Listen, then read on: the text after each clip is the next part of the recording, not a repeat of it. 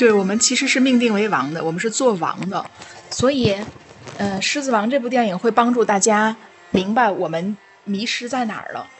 就像辛巴一样，他从小被这个驱逐出国度，被他的这个叔叔啊，他和这些其他的动物生活在一起。其实他自己虽然他是狮子，可是他没有照他自己狮子的样式去活。但是到后来的时候，他的身份被激活了，他知道了他是谁，包括他爸爸啊，在天空中向他展示他爸爸的心意，就告诉辛巴，当然也借借由娜娜让他想起来他是谁。那最终他回来了。嗯，其实《狮子王》这部电影很多人都没有看懂，他觉得好像看了只是一个嗯卡通片，或者是觉得哎呀挺感动的哈。你看辛巴最后终于做了王。但是作为一个基督徒来说，如果你只是看到了这些，你还是没有看到重要的内容。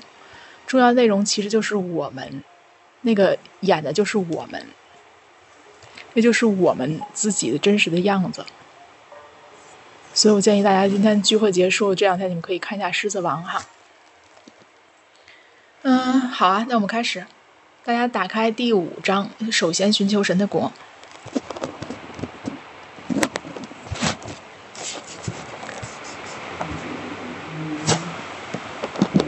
都找到了吧？找到了，我先来念哈。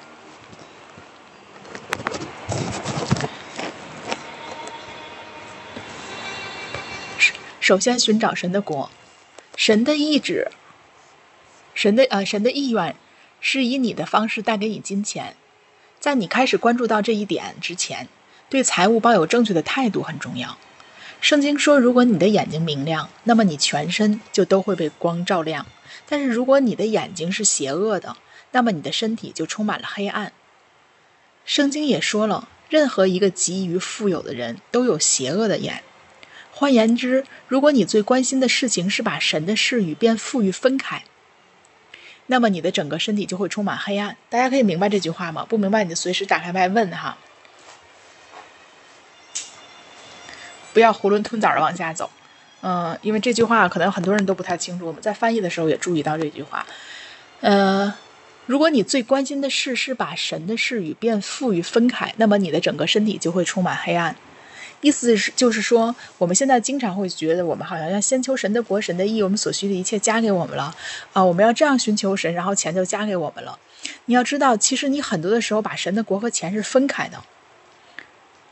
所以，神的国和和你的财富它是相融合在一起的，只不过财富是国度的最基础的一个部分，就是国度最基础的一个表现是财富。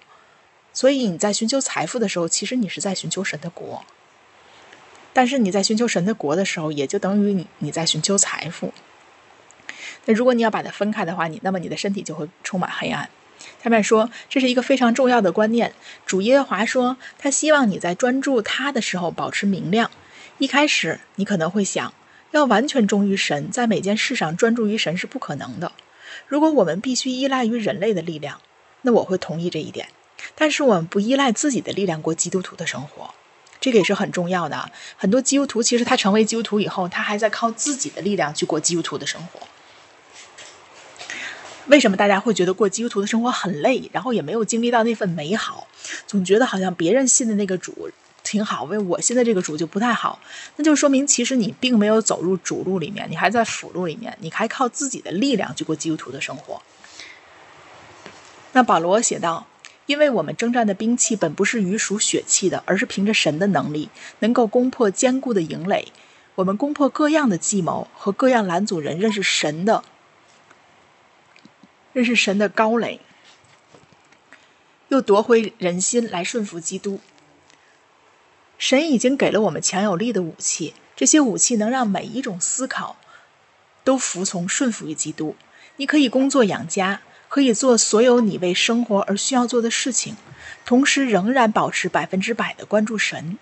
但是，如果你觉得是你自己生成了经济上的祝福，你就无法专注于神。如果你认为养家和赚钱完完全全靠你自己，那么你的心就会分裂。从而允许黑暗进入你的生活，阻碍你与神的关系。所以，大家这句话其实你们可以反思一下啊：如果大家认为养家和赚钱还是在靠自己，也许我们嘴上说靠神，但是你发现你跟没信主之前的方式和方法仍然是一样的，其实你就还是在靠自己。所以很多人其实他不会鉴别什么是靠自己，什么是靠神。那靠自己和靠神唯一的方式就是，你看你现在对于挣钱这个事情和你信主之前有没有改变，你的思想有没有改变。你的行为有没有改变？你的意识形态有没有改变？如果都没有改变，你其实还是在靠你自己。靠你自己的结果就是你的心会分裂。为什么？因为你以前不认识主的时候，你只有一条路，你就往那边走就好了，跟世人一样嘛，大家都是赚钱嘛，想方设法的去赚钱就好了，不择手段。可是当你信了主以后，神给了你另外一条路。这个时候，如果你还按照你曾经那个。路数走，然后又听到了神所传的这个道，那你的心就一定会分裂。这个时候，当你分裂开，黑暗就进入到你的生活。其实分裂就代表着你的你的心有两个方向。一个人最混乱的事情就是给他两个方向、两个目标，那这个人就很容易混乱。所以在这个时候也是，神的国和世界上的国是完全不一样的。所以，当你又要按照你过去的方式去赚钱，然后你又愿意跟着神的这个话语有一些思考或者跟着走，这个时候你一定会分裂，黑暗就进入到你的里面了，从而我们跟神有了很多错误的关系。比如说，我们会苦读，会抱怨，哈。好，我们往下，使徒保罗也说：“我所做，我所行的只有一件事情。”我们查一下《菲利比书》三章十三节，哈。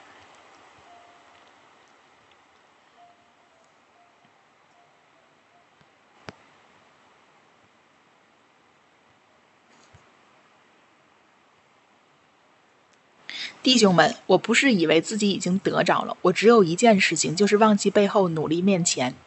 这个也是我下午和大家分享的。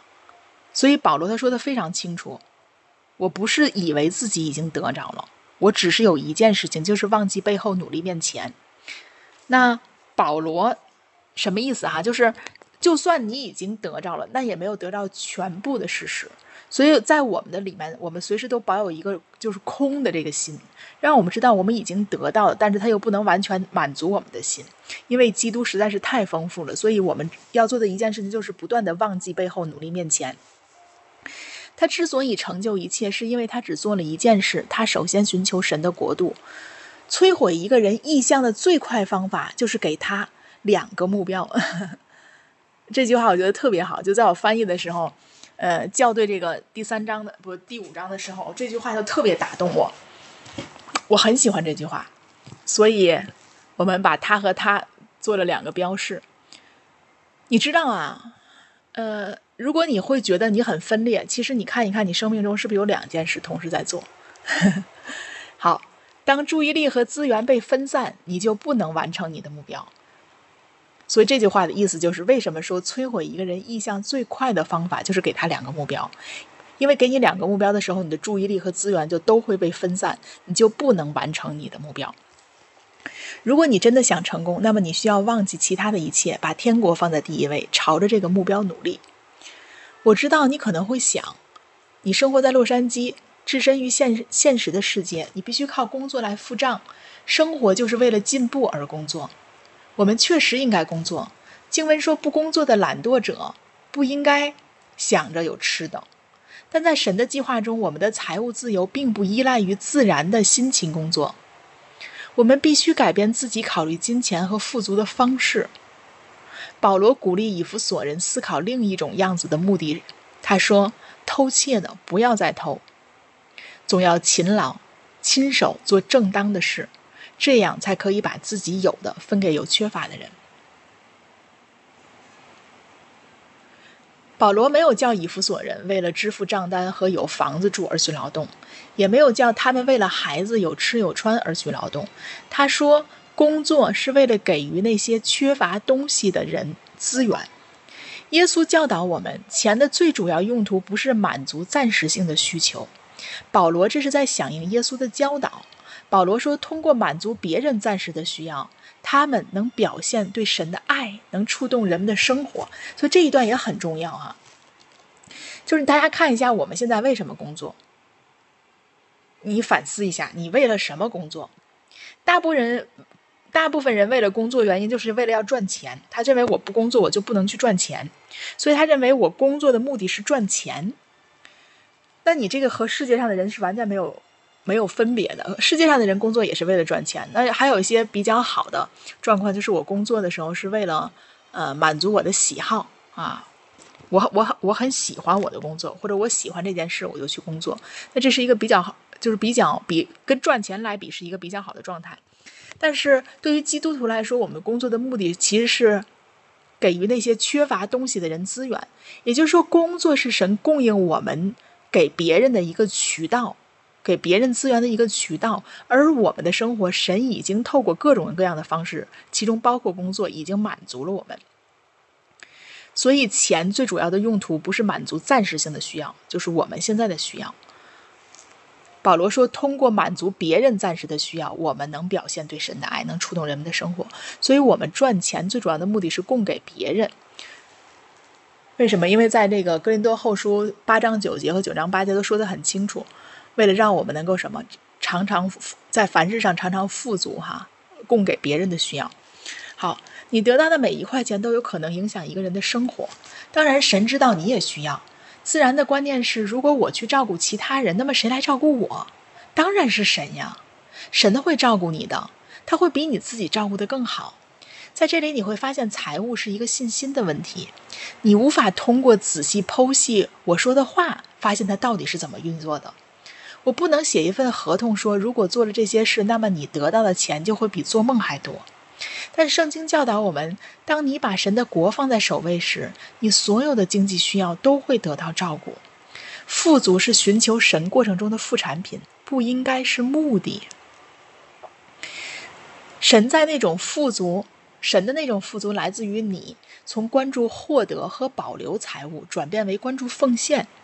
大多数人说：“我想奉献，嗯，当我有富裕的钱的时候，我就会这么去做。”我们先前就发现了，这些人的意思是，当他们获得了自己想要的一切，他们就会往神那里扔一点东西。一旦他们的需求得到了满足，神就能获得剩下的。这不是首先寻求神的国的行为。主说，我们应该为了有钱去祝福其他人而工作。最有价值的奉献是帮助传播福音。当你帮助传播好消息，当你用文字和行动彰显神的爱，就会有一股神圣的流动发生。神开始用超自然的力量满足你的需要。这就是为什么圣经告诉我们要把初熟的果实奉献给神，而不是把剩下的给他。赚到钱后，你要做的第一件事情就是返还给神。如果你这么做了，神就会照顾你。这种照顾优于你通过争取和紧握资源而做而而做到的照顾。呃，在这个里面，我们不得不提到十一奉献哈。对于一个基督徒来说，十一奉献在新约下不是必须要做的事情，但是它却是一个成熟的基督徒一定会去做的事情。原因很简单，是因为我们真的明白，我们所得到的钱是神给我们的，而我们作为感恩，会把这个十分之一奉献给神，而且是不止十分之一，因为这是一种爱的行为。所以，作为呃基督徒来说，如果你在十一奉献上还困难的话，那其实大多数还在说你在靠着你自己的力量挣钱。那对于你来说，不要强，就是强迫自己去奉献，去守着这个呃守守着这个规则，因为它本身就不是规则，它是一种爱的行为，是一种爱的给予。就像我们呃两个非常好的朋友，或者是。有一个人，他给了你很多机会，帮助你挣到钱。那你挣到钱以后，作为一个感恩的人来说，他理所应当就会把他挣到钱的拿出的一部分，不管是买礼物还是怎么样，他会给予给他施恩的这个人。所以，我们和神之间是这样的一个关系。那判断你是否还依靠自己的方式，其实十分之一就是一个很好的这个呃表现形式。呃，在我读的书和我所认识的人当中。包括安德烈的书里面也说了，他没有看见一个成熟的信徒和神有着良好关系的人，他们不会去奉献十分之一，他们的奉献往往都是多于十分之一的。所以我们可以用这个来检讨一下我们和神之间的关系。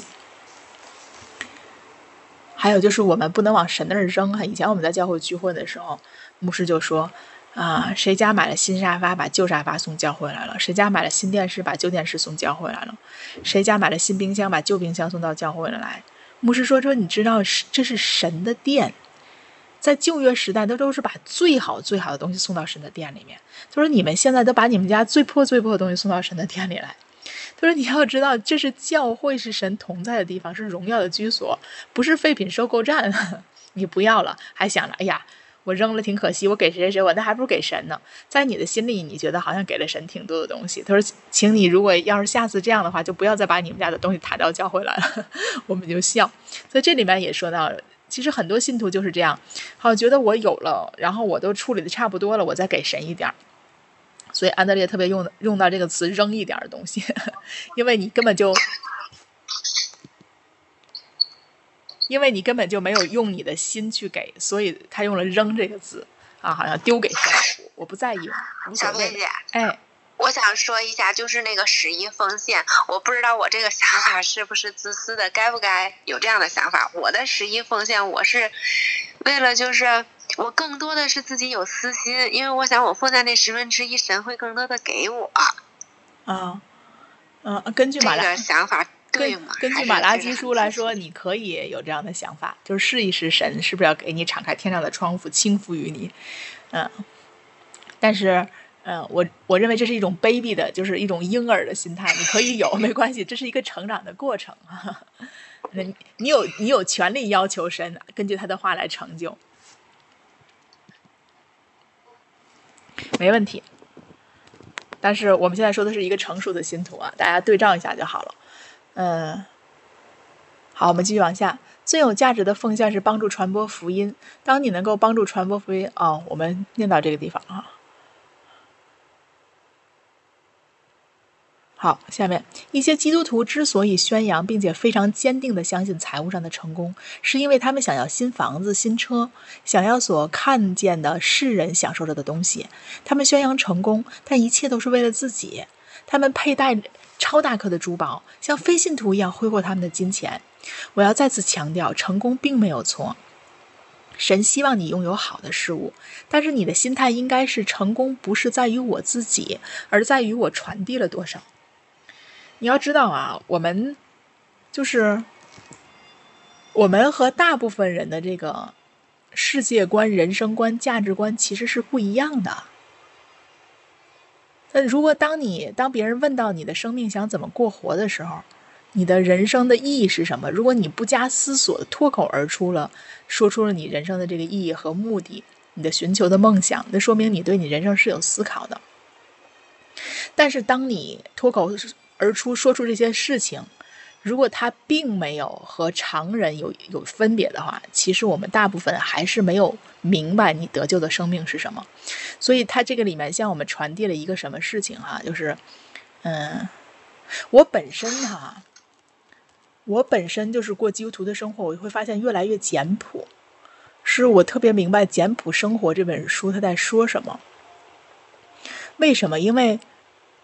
呃，我逐渐明白，富足是源于内心。当我的内心越富足的时候，其实外表我就什么都不在意了，因为我的心里已经得到了真实的富足。我不会在意别人怎么看待我，然后，嗯，你的穿着、你的样子、你佩戴的东西，我觉得这些东西对我来说全部都是忽略的，我根本不 care，不在意这些事情。所以，嗯，当然有人喜欢佩戴，那是他的爱好，那你可以去佩戴。但是如果我们佩戴这些首饰，包括你买的名牌的服装，啊，你仍然是为了证明你是谁的时候，那其实你还跟非信徒是一样的。所以他的最后一句话告诉我们：，呃，神是希望我们拥有好事物的，但是我们的心态应该是成功不在于我自己，而在于我传递了多少。所以，对于我们人生成功，神给我们的定义是不在于我们获得了多少，而是我们向他人传递了多少。也就是说，在任何方面，我们都是白白的得来，白白的舍去的。好，神给了我们两只手，一只手用来获取，一只手用来奉献。如果神通过你把金钱给了其他人，那么他随后也会把钱给你。金钱的供应从你这里经过时，会给你留下很多。你不该生活在贫穷中，只是你的第一要务应该是帮助其他人，而不是努力抓住一切给自己的东西。圣经教给我们这样的态度：神能将。各样的恩惠多多的加给你们，使你们凡事充常常充足，能行各样的善事。那这句话我刚才有提到《哥林多后书》的九章八节，所以我特别希望大家能记住这句话，就是神能将各样的恩惠多多的加给我们。但是现在有很多解经的，他们只解前半句。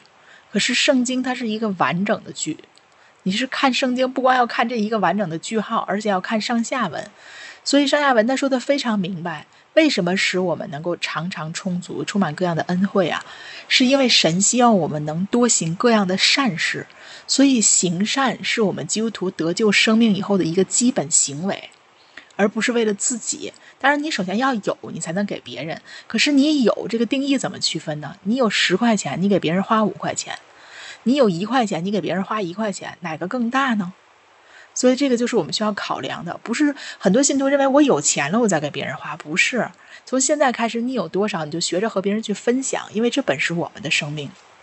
这就是行善，就是如果你看到大街上有一个乞讨的人，你本来给他一块，你现在给他两块，对于你来说，你已经成长了，在善事上。好，这段经文的主题呢是金钱。使徒保罗为哥林多人撰写了如何当一个好管家的指南，这不仅仅是属灵的祝福。这段文字讲述了神使用在经济上的祝福，都对你的富足发挥作用的原因。神是为了让你有好的资源去为他人做好事，因为真正的成功不是由你的有住的房子多好、开的车多好来定义。神衡量成功的标准是你给他人带去了多少祝福。这说起来很容易，但落实到生活中很难。美国普通高中毕业生终身的收入超过一百万美元。大学毕业生的收入是他们的两倍。呃，很多人在这一生中都会经手一两百万美元，那也就是七百到一千四百人民币，大概就这么一七百万到一千四百万人民币哈。但是他们永远不会有任何东西可以展示给别人，他们会把所有的钱都花在汽车、衣服和食物上。现在我们能获得一些终将完全毁坏的事物。并且有幸把它们转化为永不消逝的东西。一旦你明白了这个真理，你就会发现，能够给予是一种多么不可思议的祝福。这是终生存在的投资机会。那这一段就印证了我们上周所分享那个不义的管家。为什么在圣经里面他称那个不义的，呃，今世之子比来世之子还聪明？就这个不义的管家会会被称为聪明。就是就是这一段，因为他已经学会用这个，因为钱是会朽坏的东西嘛。将来我们走了，就生不带来，死不带去。那在你活着的时候，他会用钱，就是他不光是他自己的钱，他还要用别人的钱来祝福其他的人，使自己能得到益处。这个就是在神的眼里面看为一个聪明的事情。虽然他做的不当，他还是得到了表扬，是因为他里面的一个核心。所以大家没有明白的话，你可以翻看上一周第四章里面的内容。我的妻子和我刚刚开始侍奉时，差不多一无所有。我们经历了很多经济困难的日子，这主要是因为宗教的束缚和相信错误的教义，让我远离了神的祝福。但是我们总是把神放在第一位，结果神祝福了我们。我们专心的寻求神，专心的给予他人，而这些行为的副作用就是我们得到了富足。神的财务体系就是这样发挥作用的。肉体的思考方式为：如果我不照顾自己，别人也不会。我想，如果你不相信神，这就是真的；但是如果你相信神，并且通过将初熟的果子献给神来尊荣他、尊敬他，神就必让必将让你的仓房充满有余，你的酒榨必有新酒盈溢。他给你带来了超自然的财富流动。神这样应许，你们要先求神的国和神的义，这些东西都要加给你们了。有什么东西要加给你们呢？在文中，耶稣谈论的是你在哪里睡觉、吃什么、穿什么。他的意思是你们会有更多的钱，所以当你把神的国放在第一位，神就会照顾你的身体需要。换句话说，当你的首要任务是寻求神的时候，他就承担了照顾你的责任。神会比你做得更好。在旧约中呢，以利亚向亚哈王预言干旱即将来临。随后呢，以利亚逃到沙漠中躲藏起来。亚哈王一直在迫害神的先知，所以以利亚不得不逃命。起初，神派乌鸦在小溪边喂养他。当溪水干了，神就吩咐以利亚往撒勒法的城去。从前，神在那里吩咐一个寡妇供养他。于是，以亚以利亚进城遇见了那寡妇。他对他说的第一件事情就是：“帮我打点水来，也顺便帮我弄点吃的来。”寡妇转身对他说：“我指着永生的耶和华你的神起誓，我没有饼，坛内只有一把面，瓶里只有一点油。看呢，我去找两根柴，带回家为我和我儿子做饼，我们吃了就等死吧。”显然，在干旱的期间，水是一种宝贵的商品，可他仍然愿意给以利亚水。但是，当以利亚问他要食物的时候，他划清了界限。这位寡妇只剩下最后的一餐可吃，她和她的儿子吃完之后就要饿死了，因为他们几乎什么也没剩。以利亚让寡妇先去为他做好饭，并端过来，然后他可以让他自己和儿子做饭。以利亚还告诉了寡妇，如果他按他要求的去做之后会发生什么，因为耶和华以色列的神如此说：坛内的面必不用尽，瓶里的油必不短缺，直到耶和华施雨降在地上的日子。寡妇只只有够做一小餐饭的油和面粉，但她相信以利亚的话，所以她先做了他的饭。结果，神超自然的在他的容器里保留了少量油和面粉，这足够养活寡妇以利亚和他的儿子三年了。你能想象，如果旁观者听到以利亚叫一个寡妇给他做，给他最后一顿饭，他们会怎么想吗？他们会指控以利亚偷了他的东西。耶路撒冷邮报的标题会是“神的人拿走了寡妇的最后一餐”。但是以利亚并不是要从寡妇那里得到什么，而是要给予他。如果寡妇没有给以利亚那顿饭，神就不会用超自然的力量给予更多的食物，寡妇和他的儿子就会在几天内饿死。在照顾自己之前，神先让神的先知吃饱，他先让神的先知吃饱，这是他践行信仰的方式。所以这里面就说到，什么是践行信仰的方式呀？是你的行为。践行信仰的方式不是你自己说你信神，也不是说我觉得我信的挺好，而是说你的你的行为。所以，对于这个萨勒法的寡妇来说，她的行为已经践行了她信仰的方式，她信神，并且信信神的先知。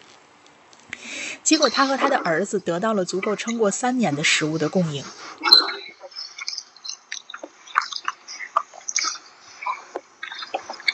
呀，对我这边有杂音，你们谁不讲话可以关一下你们的背景声音。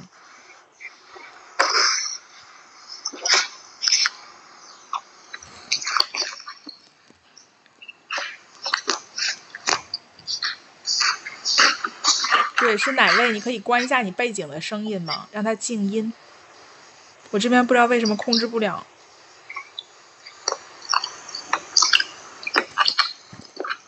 没吃饭呢，关一下麦克风啊。对，哪位？你能听到声音吗？请你关一下你的麦克，因为我这边控制不了，不知道为什么。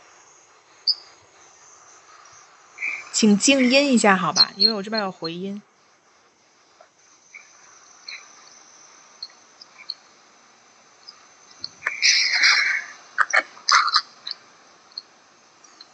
Hello，可以听到吗？哪一位在线的？麻烦你关一下你的麦克，让它静音好吗？因为我这边操作不了。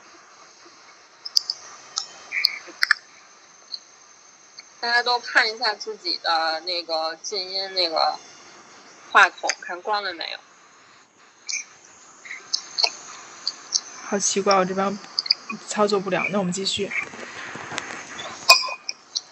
哦，但是它有回响。嗨，在线的哪位？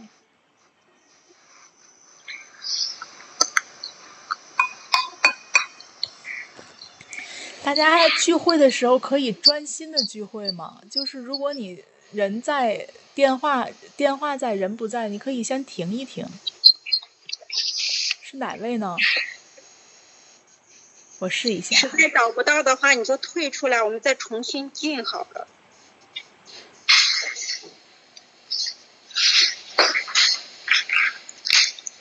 不知道，好奇怪，有一次就是没有办法静音。好，这样可以了。好，全员静音了。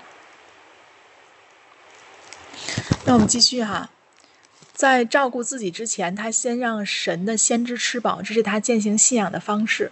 如果他和他的儿子得到了足够撑过三年的食物供应，后来啊，结果他得到了三年的食物的供应。后来以利亚还让他的儿子死里复活。如果他没有通过让以利亚吃饱而与他建立关系，这些事情是不会发生的。所以他一生中创造了无数奇迹的方式，就是把自己拥有的那一点点奉献给他人。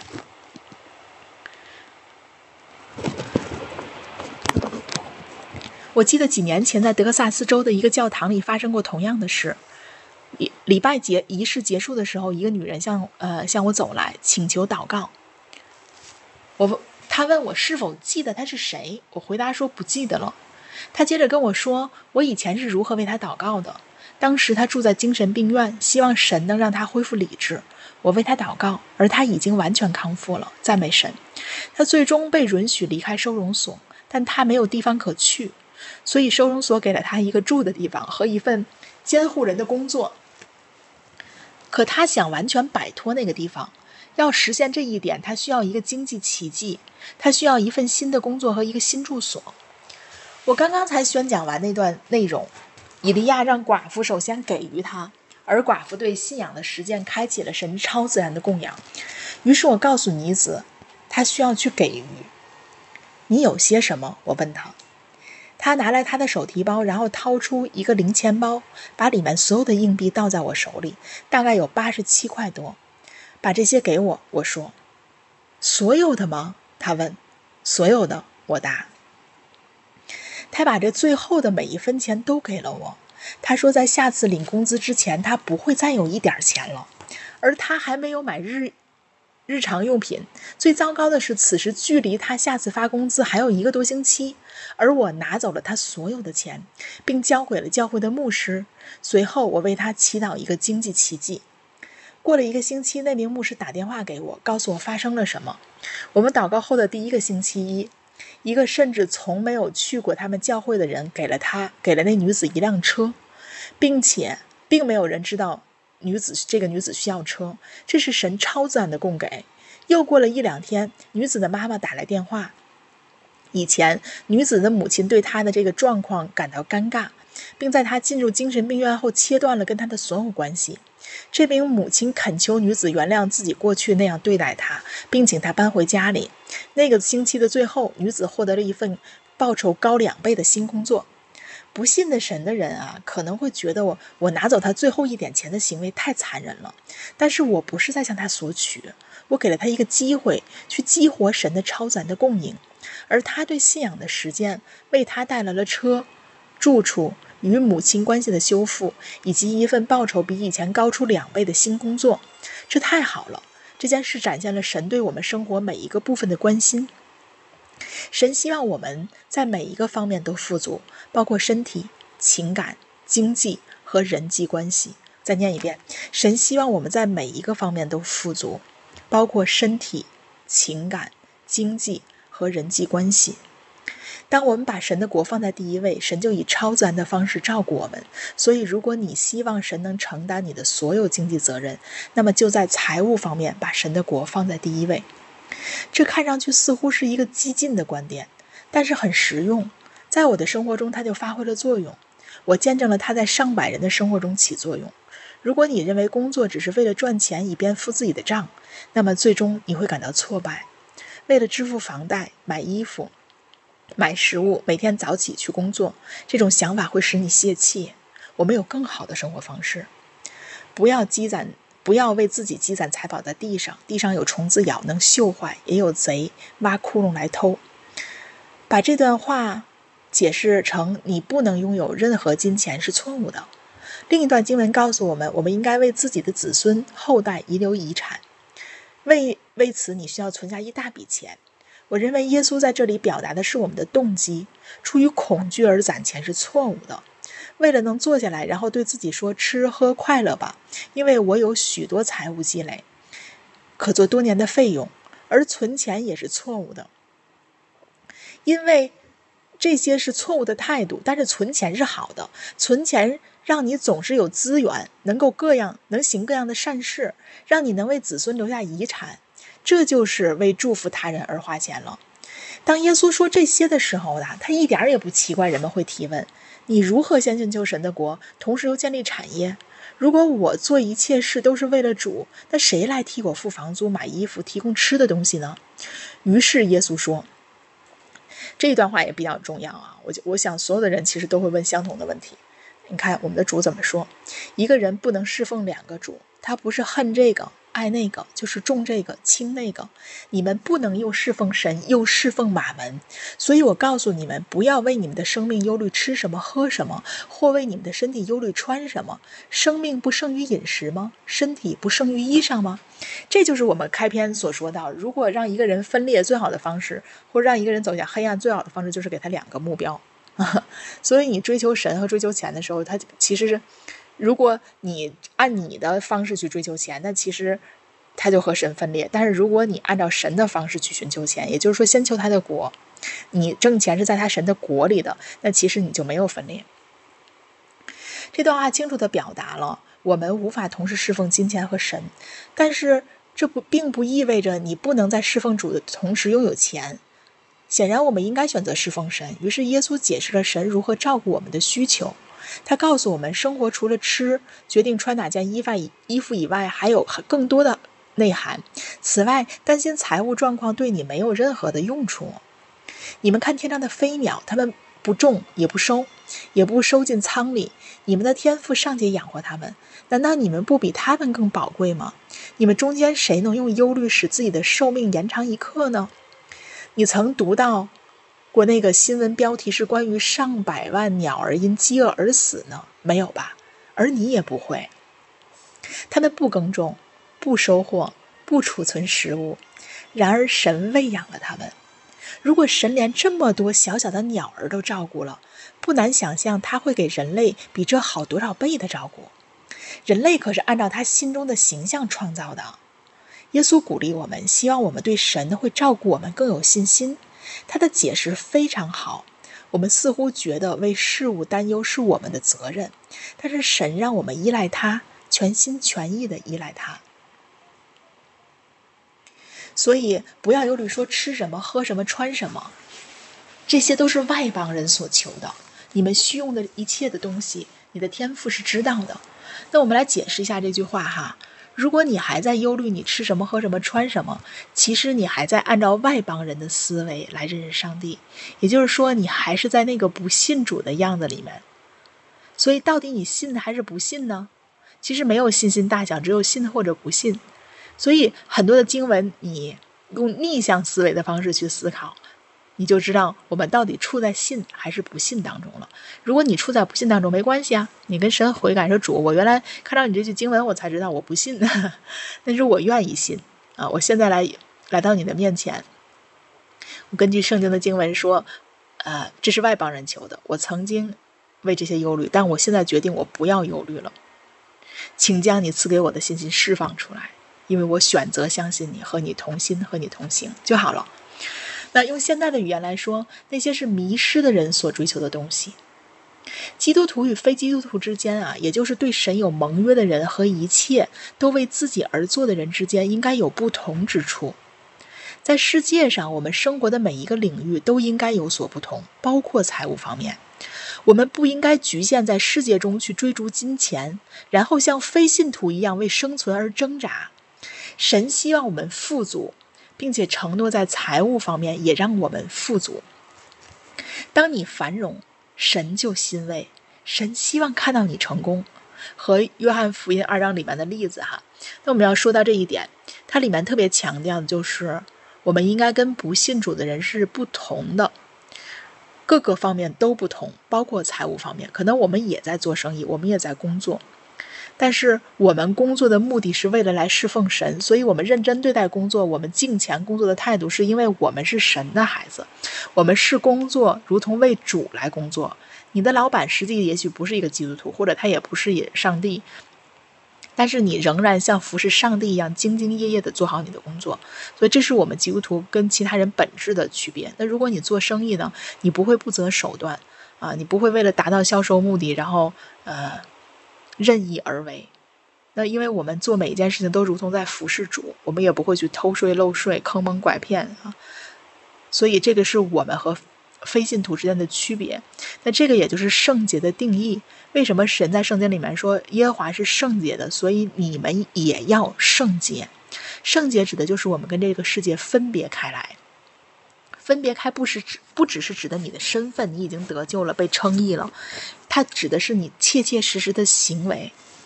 所以身份是带给你行为的力量，身份是你能够活出圣洁生活的根本和供给，而不是说你只拥有了身份，然后你的行为却没有任何改变。那其实你还没有真的明白你已经得到了什么。好。在抛弃了所有疑虑以后，耶稣叫我们先寻求神的国，然后所有这些事物都要加给你。是什么事物呢？是与他先前所说相同的东西：你吃的东西、住的地方、穿的衣服，以及身体需要的所有东西。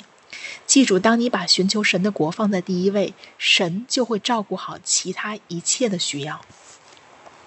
我们当中很多人用尽全身力气试图进步，我们举办。车库售卖会，我们节省支出或者打两份工，我们买燃油效率更高的车，我们为了省点小钱做一切能做的事，但是这一切其实都是为了满足我们自己的需要，为了承担照顾自己的责任。到了最后，我们若有闲钱，才为神传播福音。圣经所说的生活方式是首先寻求神的国，包括在经济方面。我们应该为了给予而工作，呀，再来一遍。我们应该为了给予而工作。那你说，我不知道什么叫先寻求神的国，那这句话就解释，你是为了给予而工作。所以，为了给予而工作指的是什么？是指你你所获得的金钱，或者是你在工作当中所获得的经验。我们一切都是为了供养别人，来给别人帮助。这是与我们对人来说，那与我们对神来说，什么叫先寻求神的国呢？就是你对待工作的时候，你要知道，如同你在给主主打工，你的老板、你的 boss 是上帝，你做的每一件事情是不是在为上帝而做？啊，那你在办公室浪费的每一分钟时间，你上网网购，然后你和别人讲乱七八糟的事情，你甚至于把办公资源当成自己家的随便乱用，对吧？拿着主日学的资料去去公司不断的打，其实，在这很多地方我们都要回转，你并没有真的先寻求神的国。嗯，当你的心态转变了，并开始为了祝福他人而工作，那么神就会给你更好的照顾，好于你曾经的自我照顾。神是全能的神，不是略等的神。当你首先寻求神的国，包括在奉献和财务方面，那么神就使你富足。你必须依靠神，相信神是你的源头，这必须是一个心灵层面的启示，而不仅仅是你在属灵方面得到的结论。一旦你把握住了这个启示，它将彻底改变你的生活。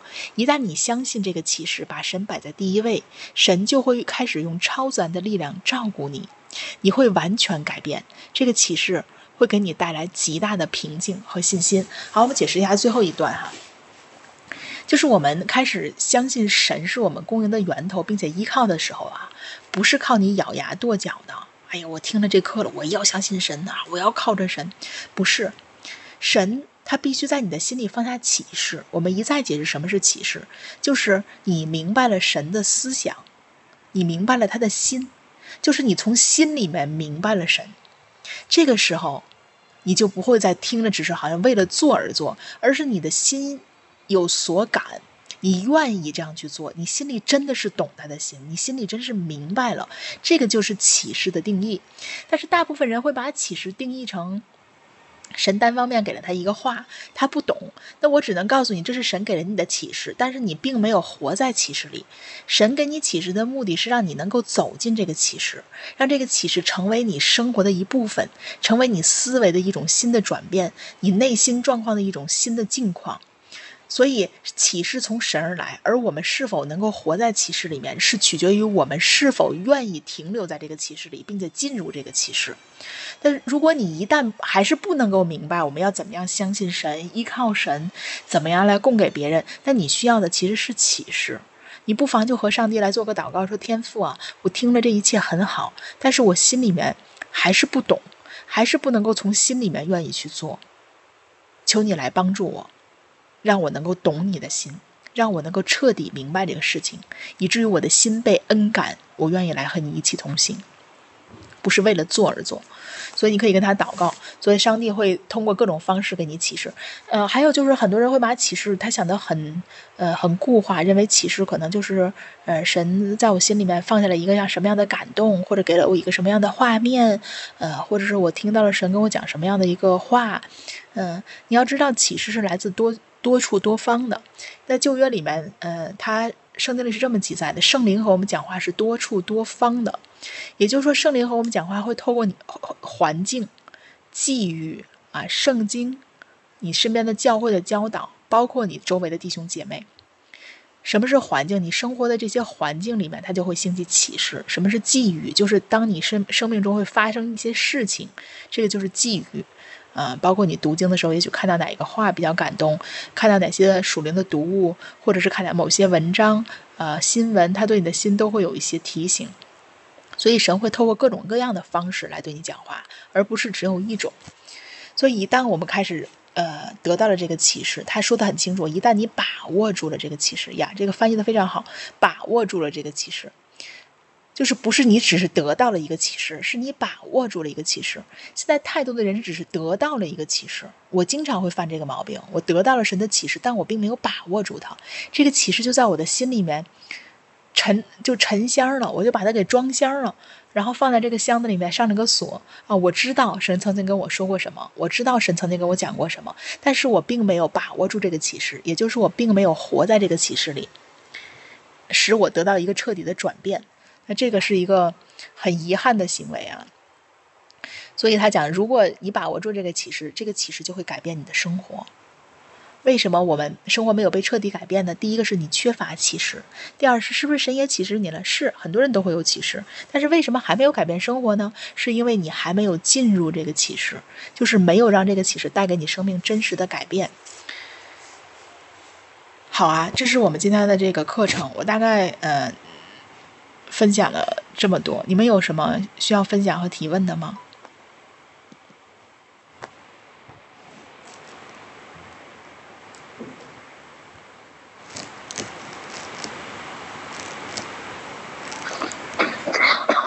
啊，我觉得我听完以后感觉那个心好累啊！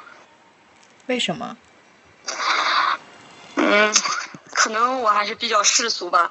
我一边听的时候，我最近好像都有这种感觉。我就是觉得说，啊，基督徒在得着财富啊什么上面好多框框架架的东西啊，就是，啊，我就会，我刚刚听的时候就会想到我一个小姐妹。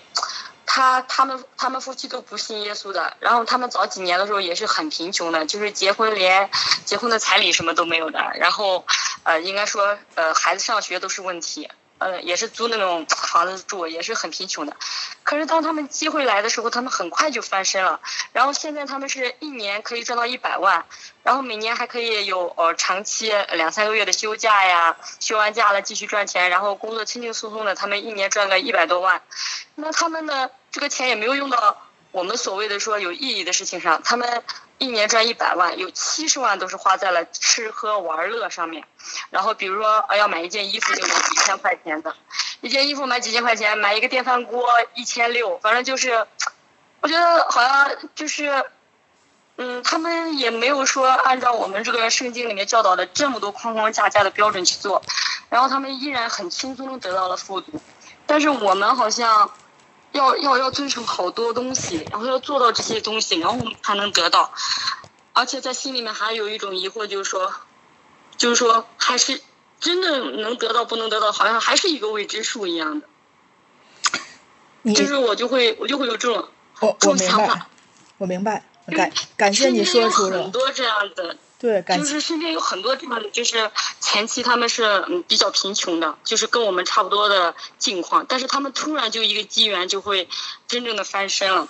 你看我这个朋友呢，他们也就是开了个理发店，自己开了个借了八万块钱，借了八万块钱开了个理理发店，然后他们就在短短的两三年之内就买了两套房子，然后呢，呃去年赚了一百万，七十万都花在吃喝玩乐上面了。然后我我很长一段时间我几乎都想不明白。然后后来我听到，呃，有人说说，呃，属狮的人他可能在金钱上富裕了，但是他在其他的生活里面，呃，会有问题啊什么的。可是他们，嗯，因为是非常非常熟的朋友了，然后就是我我就会看到观察他们，就会觉得他们的女儿也很好啊，他们夫妻两个身体也很健康，女儿嗯九岁了也很好，学习成绩也不差。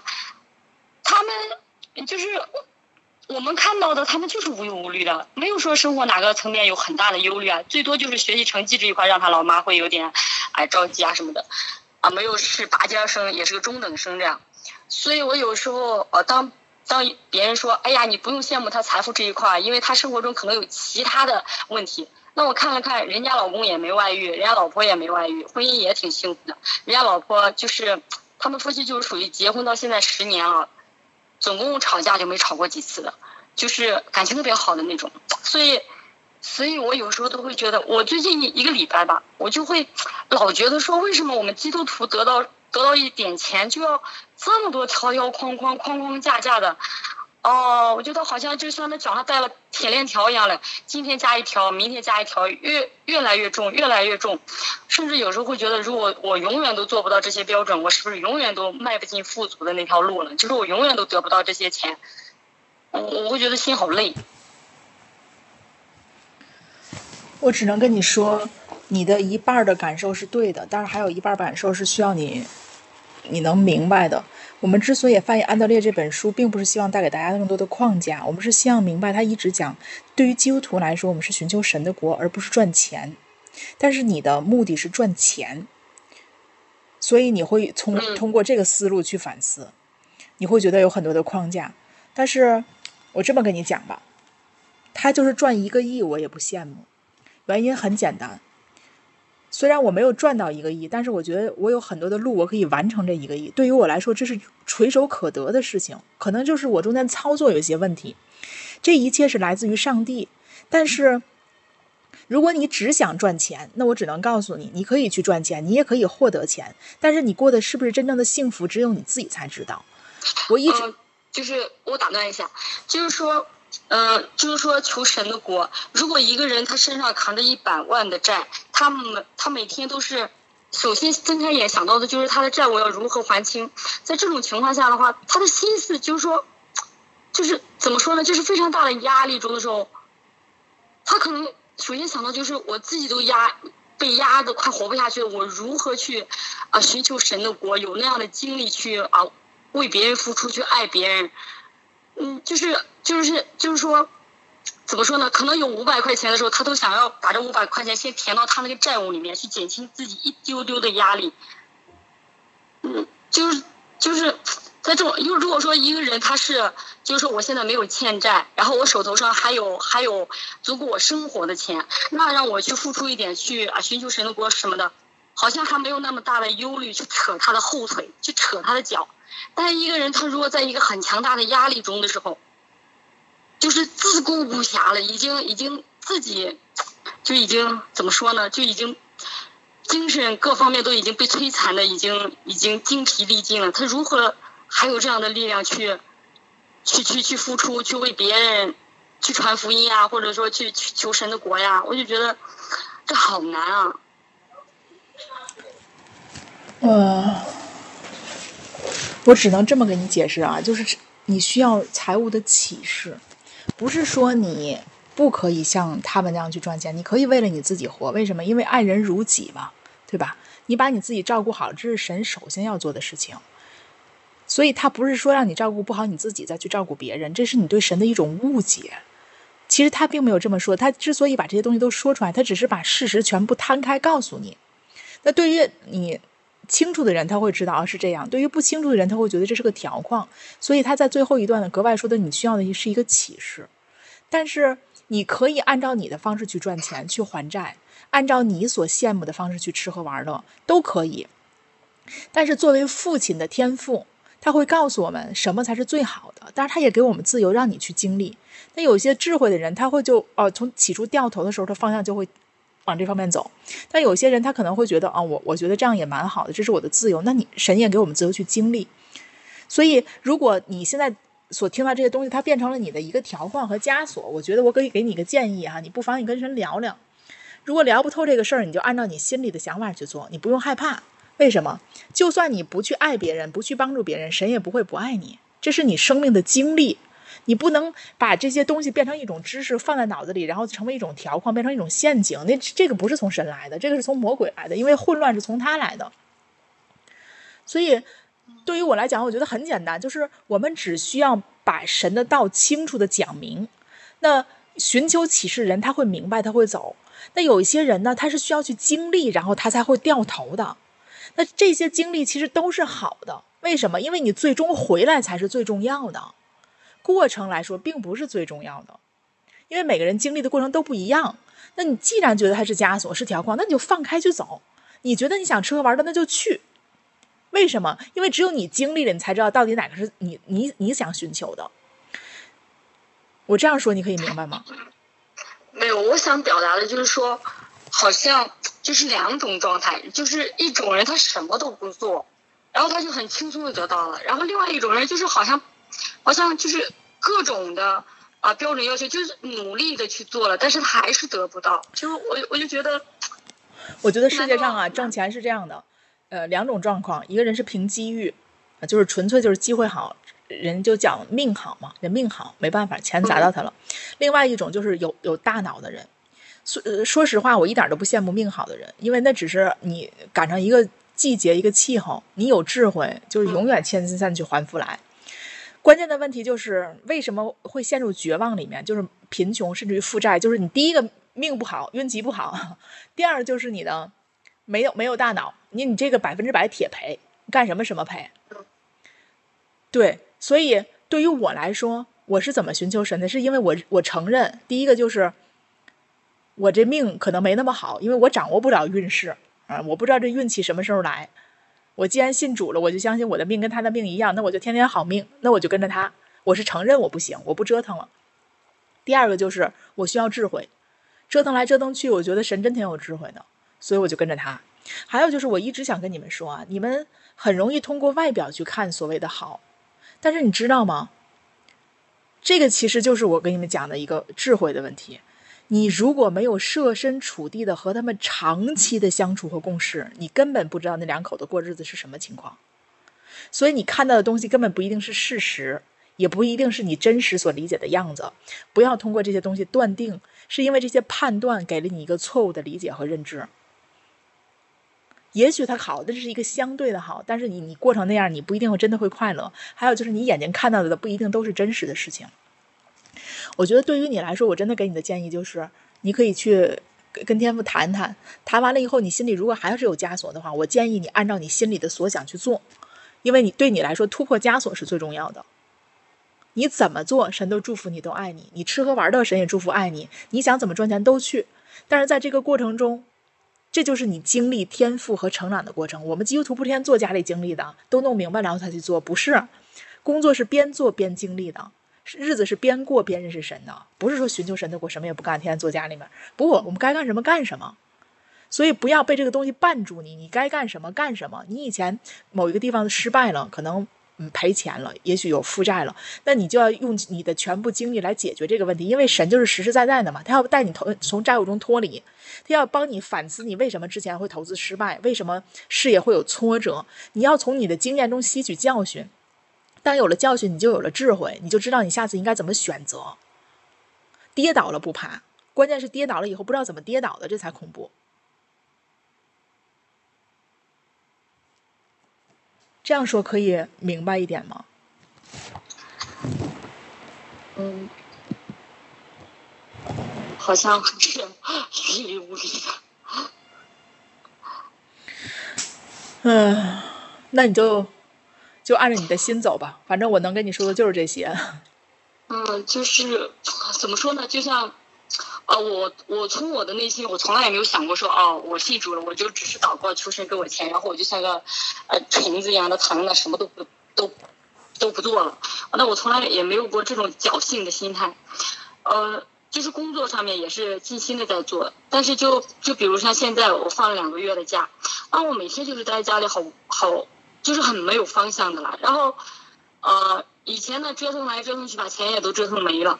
所以现在的话，我都觉得说，难道我的收入就只能从工作中来吗？那如果说像现在我这样，嗯，休休假了，那我就是停止收入了。那那好像就是说我也没有看到说谁有引领我说啊，你要去做这一件事情，然后从这件事情里面啊，就是有外快啊或者什么，然后我就经常会陷在那个才干的那个那个里面，我就会觉得好像嗯，就是我在工作中我也不是拔尖儿的，我也不是。不是很很厉害的那种，赚到钱最多的那个，好像我在工作中也没什么才干。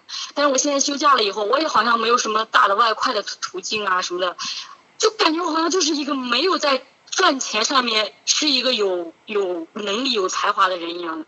我就在这上面就就是觉得好像我就是特别没用的人。然后我如果放两个月假，我好像就是要要像个虫子一样躺在这里两个月，然后就一直等着等着就是复工这样子。我个人认为啊，教会传了一些见证，这些见证是我自己，我我我对我我为他们感谢神，但是我不会走那些路，所以这些见证我也不会让他入我的心，因为太太多的见证，见证的好像就像天上掉馅儿饼一样，是不是可以天上掉馅儿饼？可以，因为神都用这个乌鸦去喂养以利亚，但是这不是神普遍放在世上的律。你比如说我接触的基督徒，我觉得大部分人其实都不太明白。什么是管理财务？就是他对他的收入没有一个很好的这种分配收入的，就这种支出和储蓄，包括投资的比例，大部分花钱是非常随意的，所以会落入一个债务的里面。就是我认为这是一种没有智慧的表现，他缺乏这方面的知识。第二方面就是做生意的人，我我大部分遇见的基督徒，我很少在他们身上看到真正的智慧。就是这个是，就是你还不如那个不信主的人，这个就是我们值得去反省的地方。所以我认为上帝给我们的生命应该其实就像所罗门一样，你是充满智慧的。还有就是你为什么会觉得神没有跟你说有生意的机会？其实根本的问题不是要神跟你说，而是你到底想要什么。耶稣说的很清楚，你寻就寻见，求得得到，叩门就开门。你看啊。那些想赚钱的人，我们不要老看那些运气好的人，大部分运气跟努力其实有关系的。一般的人，他的那些想赚钱的人，他一直惦记着怎么去赚钱，所以他整个的脑子全部都在那个方面。他谈的，他感兴趣的，他找的都是在那个方面，所以他摄取的信息和他那个触角是比较敏感的。这部分人往往通常就会找到更好的资源和更适合自己的方式。然后他的接触的机会多了，面儿比较广了，他成功的几率就要大很多。当然，我们排除那些偶偶尔运气的那种成分啊，我们不我们不去讲这个方面。但是大部分的人情况是这样的，呃，这是我的感受哈，就是你可以留意你身边。如果你真的想利用这两个月赚钱，神是一定会给你已经放好机会在你的里面的。这也是我很多年前听约尔欧斯汀讲到的时候，他他给我讲明白的。他说：“神，我们总觉得我们没有资源，我们祷告了，神也没跟我们说。他说你要知道，神通常把你所需要的三件东西就放在你的身边，你仔细去留意，不管是人是事儿是是帮助，他就一定你在你的身边，他早就已经放在你的身边了。因为神对你的爱是要大远远大于你发生事情之前，他就供给你了。”所以从那次我听完这个道，我有这个思维以后，我就开始留意我身边的事情，确实是这样的。他会提早我们的需要供给我们，只是因为我们一直觉得没有，没有按照我们所需要的方式呈现出来，然后我们就会觉得没有，没有机会，没跟我们说话，没发生，没有人帮助我们。其实这是我们的一种错误的思维，我们把它固定化了。你去留意，你身边就有机会。还有就是，我在我就一再强调啊。如果你做生意需要动用你大笔的投资，那我认为这不是一个好生意。对，所以很多人赔钱其实就是这样的，砸锅卖铁的原因就是他把他大部分的投资倾家荡产的搞了一个项目，不管是投资还是什么，然后要不然就是借了很多的钱，所以导致自己失败。所以在圣经里面你能清楚的看到啊，他是芥菜种的收割，呃，不应该是这么做生意的。嗯。呀，所以对，所以你自己我的问题可能就是卡在我不知道，就是我我我不够灵敏，或者嗅觉不够灵敏，然后那个就卡在不知道从哪里开始，就是就是一片雾蒙蒙的，就感觉好像。我给你讲个例子啊，我们上星期有讲，我们就拿这个凉皮儿举例吧。因为我公司做的事情不是所有人都能做，但是我发现不不是别人不能做，而是人自己设限。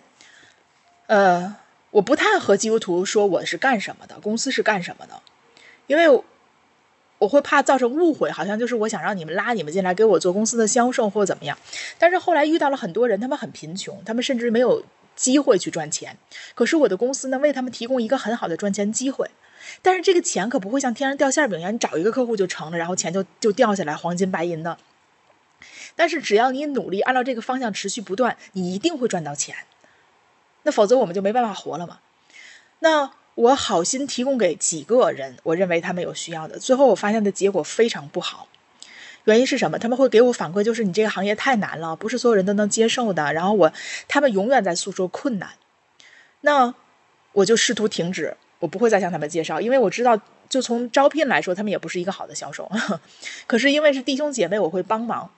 可是我发现，根本的问题不是说我没有给他们机会，为什么我能赚到钱，你们赚不到钱呢？然后咱们就会说，是因为你有能力。总之，他会找很多的借口来阐述这个问题。那我的感受就是，神是一样的，他给我们提供了很多的机会，只是我们认为我们不能干。你要知道，你挣钱的目的是挣钱，只要有机会，你应该去解决你一切生命中的问题，把钱拿回来。为什么别人能挣，你不能挣呢？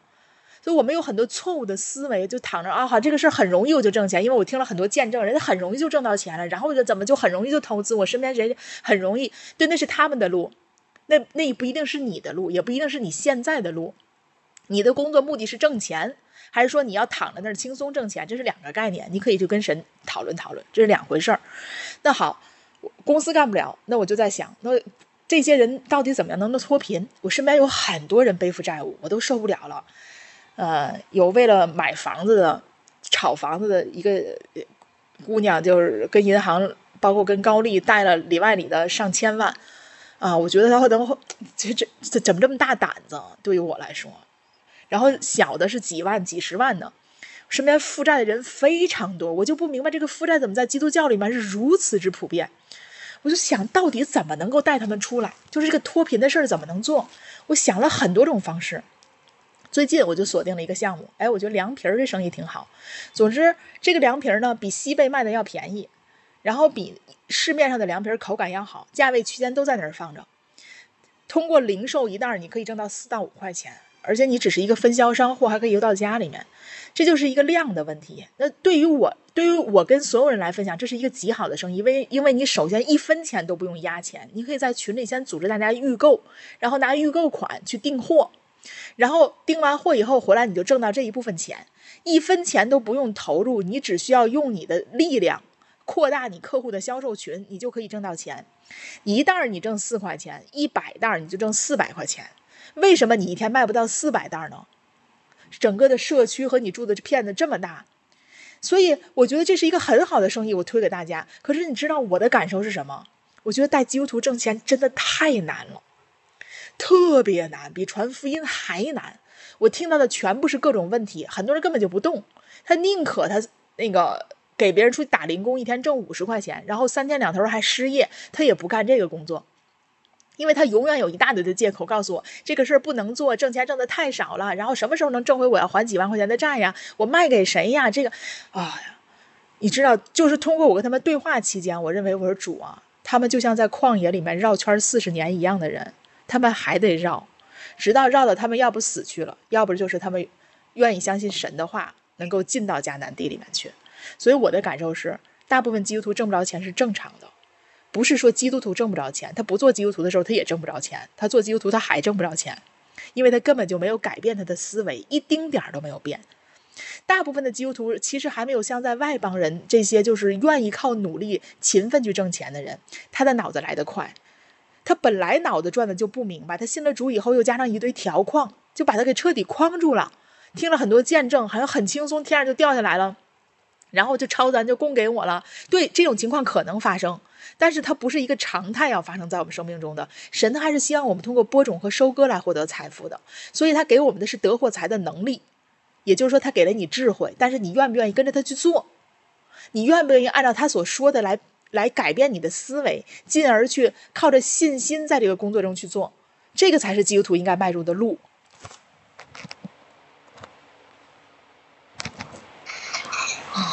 那我差不多明白了，就是我的思维还是有问题。其实哪有问题，你可以慢慢自己琢磨琢磨，到底卡在哪儿了。因为我们也不是一下都能明白的，有的时候需要一些经历，才能知道自己卡在哪儿了，问题到底出在哪儿。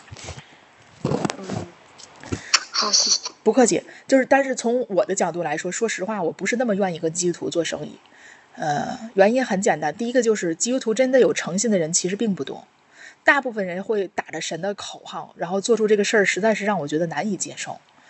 但是因为我们对基督徒的设防心又很低，往往出现很多没有必要的纠纷。比如说我的公司，我从来不赊欠，这是我我记着有人呃，我也有人做其他的生意的弟兄姊妹，我是跟大家关系近了，我才会告诉你们，做生意是有生意的原则的，永远不赊欠。如果你赊欠了，这是一个特殊情况，你就会抱着是因为帮助别人，可能这笔钱我就是收不回来的心，你再去赊欠。通常情况下，原则就是原则，不能放松。但是我我接触的基督徒，大部分的企业经营非常混乱。首先用人用的很混乱，其次经营的里面的内部管理那也很混乱。第三，跟客户处理这种关系也搞的是很混乱。他觉得我凭着爱心帮助这个帮助那个，结果搞了一大堆三角债。那我自己也是这样的，就是呃我没有搞三角债，但是我因为要帮助一个人，我觉得她很可怜，她的这个婆婆要。就是癌症末期，已经在 ICU 了。我知道我的产品和我的方法能带给她帮助，我很清楚知道我能做什么。所以她前期几次她就付钱，到最后一次她比较难了，就觉得好像她一直没有告诉他们家里老人说要是癌症嘛，那家里老人就不知道为什么要花这么多钱来买这些东西，所以就没有出钱。可是他们夫妻呢经济也比较困难，那我就给他赊欠了一笔两万多的这个货款，我就说你拿去用吧。但是你知道吗？我回来追讨这两万多，对于我来说，简直这是一个心路历程。我开始，我开始认为我只是帮助你，你有钱就还我就好了。可是我觉得，对很多人来说，他们认为生意赊欠是正常的，他会带着这么一种思维赚到我的生意里来。虽然他是基督徒，我帮你是情谊，不帮你是本分。但是我帮你了，你却觉得好像你收不回钱，你牵着我做生意就应该这么做，很正常。那我心里就非常不舒服。我这笔钱虽然没有收回来，但是我正常把我收入结账的时候，公司结账，我把我的十一奉献归给神。可是这笔钱它实际是没有进账的。那后来我就一直不好意思跟他要这个钱，因不是因为追债不好意思，因为我只是神的管家，钱不回来其实是我的责任，我流失了这笔钱。但是我不追债的原因是因为我觉得他挺可怜的，他需要缓一段时间。我老这么催着他，你看也有压力嘛。对吧？对于我们来说，我们不差你这两万多块钱。但是，我作为一个管家来说，我觉得我损失这两万块钱，我我这工作完成的不好，因为我知道我的老板是神，我只是配合他工作呢。那这笔债追的，我就真的是追了快两年多的时间，分了好几批，到现在也没追完。我就在神的面前，我明白了一个事情，就是有些原则我是绝对不能吐口的，百分之百不能吐口。所以做神的事情，它其实是在里面有一些规则的，你该做好就做好。那这一笔钱，如果我不要了，我帮助你了，我是我免了，那我就是免了，我也不追这个债了。你要还就还，不还就算了。但是如果我没有做好这个准备的话，我绝对不会做赊欠的事情。所以，包括弟兄姊妹们运营一些公司哈，我里面会存在的很多的问题，比如说呃。他没有缺乏新的商业模式的创新，他就盲目去开，然后，呃，它里面的这些耗资过大的问题，这等等，我不知道你们是不是经营自己的事事业，但是你可以考虑一下，很多经营生意的人真的那个是个糊涂账，非常的混乱，从里到外。那包括弟兄姊妹为什么钱财务混乱？第一个方面就是大部分基督徒来了钱以后，跟世人一样，他是及时去享乐的。你要知道，你把种子都吃了，明年你就收成不了了。所以储蓄对于基督徒来说是至关重要的一部分。可是大部分基督徒仍然不会这样，他们不会削减开支。这个就像我前段时间发给大家的，在美国的这个穷人社区里，他们挣了钱，他们第一时间会给孩子买那些名贵的运动鞋，因为他们要及时满足自己的欲望，这是穷人和富人最大的差别。所以在基督里，这个也不例外。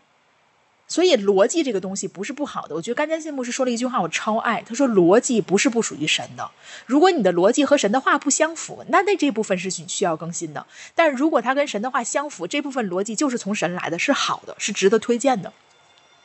所以对于我们来说，我们今天上财务管理讲了这些以后啊，有一些实际的东西是我们需要实际去操作的。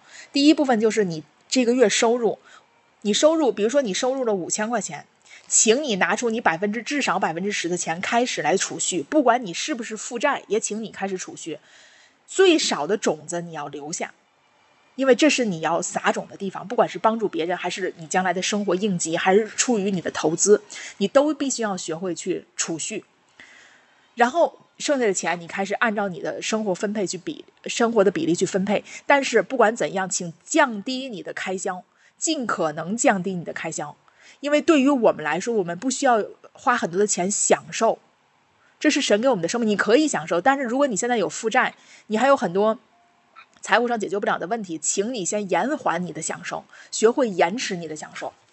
所以，从一个人花钱来说，可以看出他到底对神的金钱是不是有一个正确的处理态度。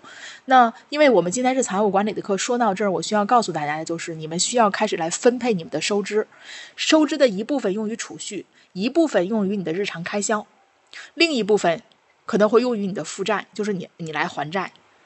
或者是用于你其他的方面的，比如说你你有投资或者其他的方面的这种呃，或者是返呃还贷款，你要把你资金储蓄和资金做一个这个分配的比例，这是非常重要的。所以这也是我建立我们群的目的。建立群的时候是呃，我们推桑代阿德拉加牧师这本《为神做个有钱人》，他上来就告诉你，第一个就是要用于储蓄。这是非常重要的一部分，非常非常重要。所以，我们群里也有很多人曾经做了见证。这个这本书在储蓄观念上如何带他们从财务困境中脱离，就是大家学会了去储蓄、节省，呃，就是缩减你的开支，这是很重要的一部分。啊，那我问一个第二个问题，就是你刚刚有说到说我们是管家，那如果说别人借了我们的钱不还，这个责任是我们的。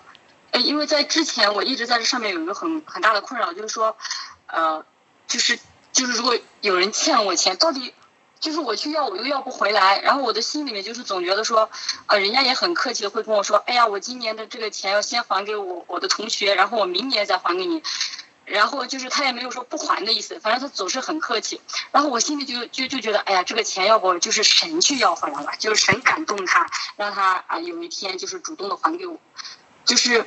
就是我，我没有想过说这个我是管家是我的责任，我应该要去把那个钱要回来。呃，那那那如果说我是管家，我要去要这个钱，可是我要不回来，这个怎么办？我们基督徒啊，凡事都需要依靠神，就是你跟神祷告肯定是第一位，因为这事儿我没做好嘛，对吧？我们没做好，我没管理好，把这钱借出去了，然后我们又没有赦免的心态，那我们肯定要往回收啊。所以第一，因为当初讲好的是借的嘛，就不是说是奉献的，就讲好了。关于借钱这个问题，我已经强调过很多遍了。虽然说是借，但是圣经里面告诉我们的原则很明白，就是如果你没有给的心，你就别借。这是圣经的原则。虽然说的是这个，对方可能是借，但是对于我们来说是给。如果你没有给的心态，你最好就别借。这个在真言书里反复跟我们有强调。所以，呃。那如果我们当时也没有搞明白借出去的钱没关系，那我们要来的是神的面前问神主啊，我这笔这事儿做砸了，你帮助我，你给我智慧，给我方法，你来帮助我把这笔钱收回来。所以他来帮助把你钱收回来，不代表你什么都不做。一个就是他会给你一些灵感，会给你一些想法，会给你一些方式去和对方沟通。然后另外的就是可能。你这些方式也没有起到太恰当的作用，神感动了对方给你，这都是可能发生的。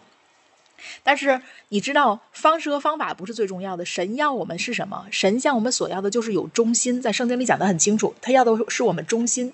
所以你对这个欠款的追回是否忠心，对神的管家这个财务是否忠心，才是最重要的。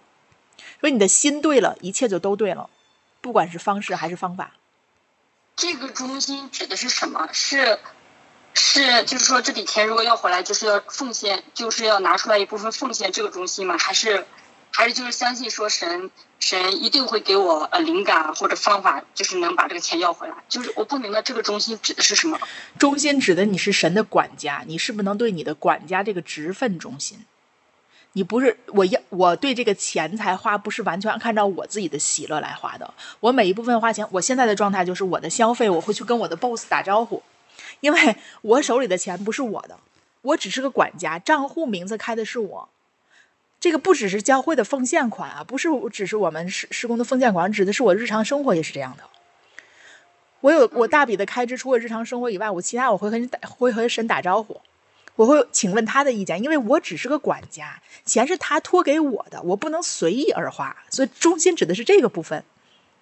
哦，我听明白了。哦对这个我明白。就是所以对于我们来说，没有什么东西是我们的，钱是神的，身体是神的，圣灵的殿，啊，孩子也是神的，只是托给我们管理。对，是我们什么都没有，就是真的，就你你真的就在世上就是一个管家的心态，什么都不带来，什么也不带去。所以这个就是我们在管家里面强调财务管家里强调的管家的心态。嗯，啊好，我没有问题了，我都明白了。哦，很好，你都明白了，听着好开心 就是说，就是你讲的，我基本上都都理解了。呀，很好，就是不明白的我，不明白的我再去祷告，不明白的再去祷告。感谢主。其他人还有问题吗？呃，我有一个问题，就是小裴姐刚才你讲到的，就是假如你有一些债务的话，那你先要嗯、呃就是储蓄，然后嗯，像我现在的话，我没有储蓄，但我有奉献，然后就是不管我是否有债务的情况，我都还坚持奉献，嗯，但我真的是没有储蓄的习惯，我是觉得呃，就是可能都不够花吧的感觉，然后嗯。还有一些就是必要性支出，其他就没有了。反正我我就不太明白这个储蓄的意义是什么。就是呃，如果说是平时的话，我觉得那储蓄是应该的。嗯，但是我觉得如果你是有债务的情况下，你你又要要求自己储蓄，呃，我有点不太明白。你要知道啊，这个不储蓄的文化是从西方来的，尤其是从美国，这是非常糟糕的一种文化。所以，美国全民负债，国家负债，老百姓借国家的，国家借借其他国家的。所以，你看，所有我们都持有美债，这是非常糟糕的一种文化。这也就是我们坚信，今年是美国它这个这种政治结构崩溃的一种开始。没办法，因为你这它已经不在自然规律里面，它反常。对于中国人来说，为什么年轻人现在举债这么大？你去问问父母，基本没有举债的。为什么对于年轻人来说举债如此之大？就是因为年轻人不再进行储蓄，而是及时性的消费。我们现在越来越像西方人了，就要及时满足我，满足我的需要。你要知道，你有很多需要是根本没有必要的，比如说买一个 Starbucks 星巴克的一杯咖啡，你没有必要。如果你喜欢喝咖啡，你可以买个麦当劳。如果你觉得麦当劳煮的水太稀，你可以回家自己煮。这样的话，你就会省下三十多块钱。但是，因为现在人们消费的时候，他已经处在一种就是虚虚荣的状态下去消费，所以他永远觉得钱不够用。但是你知道吗？你每天省下一杯咖啡钱，你一个月能省下将近一千块钱。如果你每天省下了一些所谓的饮料钱、喜茶啊等等这些，你你每个月能省下几百块钱。我有的时候不太明白啊，就是这个储蓄的观念怎么如此之淡薄？这个这个家庭和社会都是有直接关系的，为什么人必须要储蓄？原因很简单。你就算都拿去还债了，如果你当中有个什么病啊，有个灾呀、有个应急的时候，你一分钱都没有，你怎么办？你只能再去借债，所以你又变成了二次负债。不管你是跟你爸妈借，你可能不需要利息；如果你不跟你父母借，你跟其他人借还有人情；如果都没有人借你，你跟银行借，跟那些所谓的消费贷借，你还有了，你又重新多了一笔债。所以不管怎么样，不要让自己发生借贷的关系，这就是储蓄最重要的一步。第二步就是你储蓄的时候，中国人有句古话叫“手里有粮，心里不慌”。当你手里有钱的时候，如果你遇到了一些问题和一些风险，你的钱是可以规避的。你比如说，你在这个疫情当中失业了，如果你有两万块钱存款的话，你不会着急说，我失业了以后我多么恐慌，我一定要去挣钱。我现在没有客户，这月没有收入，我应该怎么办？大部分人因为恐慌，是因为没有积蓄，所以我们在财务管家前面一章、两章、三章的时候格外讲到了这一点。储蓄对于我们来说是至关重要的，而神也让我们用什么？用我们手里所有的。没有人说你把神神把种子给你，把种子都吃了。种子要是留下来要储蓄的，你说我现在没饭吃，我必须把种子吃。好，那你吃了，你明天就没得种。这就是好比我们储蓄之间的关系。所有人都可以储蓄，从现在规划你的财务开始。你知道，呃，也好，你是来过我们公司的。我们公司后面那些消费地方，我有的时候跟他们出去，我坐在那儿观察这些年轻人哈、啊，我看他们的穿衣打扮和他们从办公楼里面出来，我大概知道他们的收入水平是什么样。我经常会坐那边看这些人形形色色的，通过他使用的手机、他的着装，包括他言谈举止这种方式，你非常能知，都非常确定的就是大概他的收入大概在什么样一个状况。可是，就从他们的消费情况来说，呃，他们在买这些所谓的喜茶，然后星巴克咖啡，他们所使用的这些，他们他们在等的时候，他们所谈论的化妆品、护肤品和他们最近说他们买的服装品牌。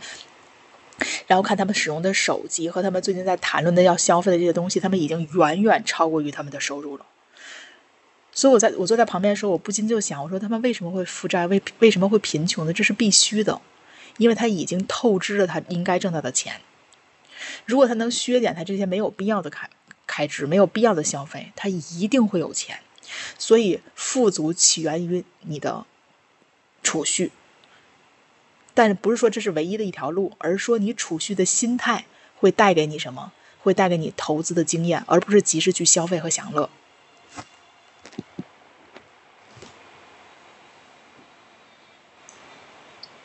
而且就是攒钱其实是会上瘾的，就是我觉得这一点也还是挺重要，就是先培养这个习惯，我觉得会好很多。感谢主。我建议你们做一个收支表。你们开始记账，这是我建议我身边所有财务出现问题的人，你们记账。你看你每天都花了什么钱？你花钱之前想一想，这些钱我我必要花吗？我有必要一定要花这部分钱吗？当你有这根弦儿的时候，其实你无意当中会发现很多钱你是没有必要花的。然后你开始记账的时候，你平摊出你这一个星期的消费，消费的这个类型。分别，你就知道你这个钱用的到底是怎么样了。作为一个管家，你会看到你自己到底称职还是不称职，你也会明白你财务为什么会处于负债或者是贫穷。原因不是说你没有，而是说你把所有都花了，这个是个关键的问题。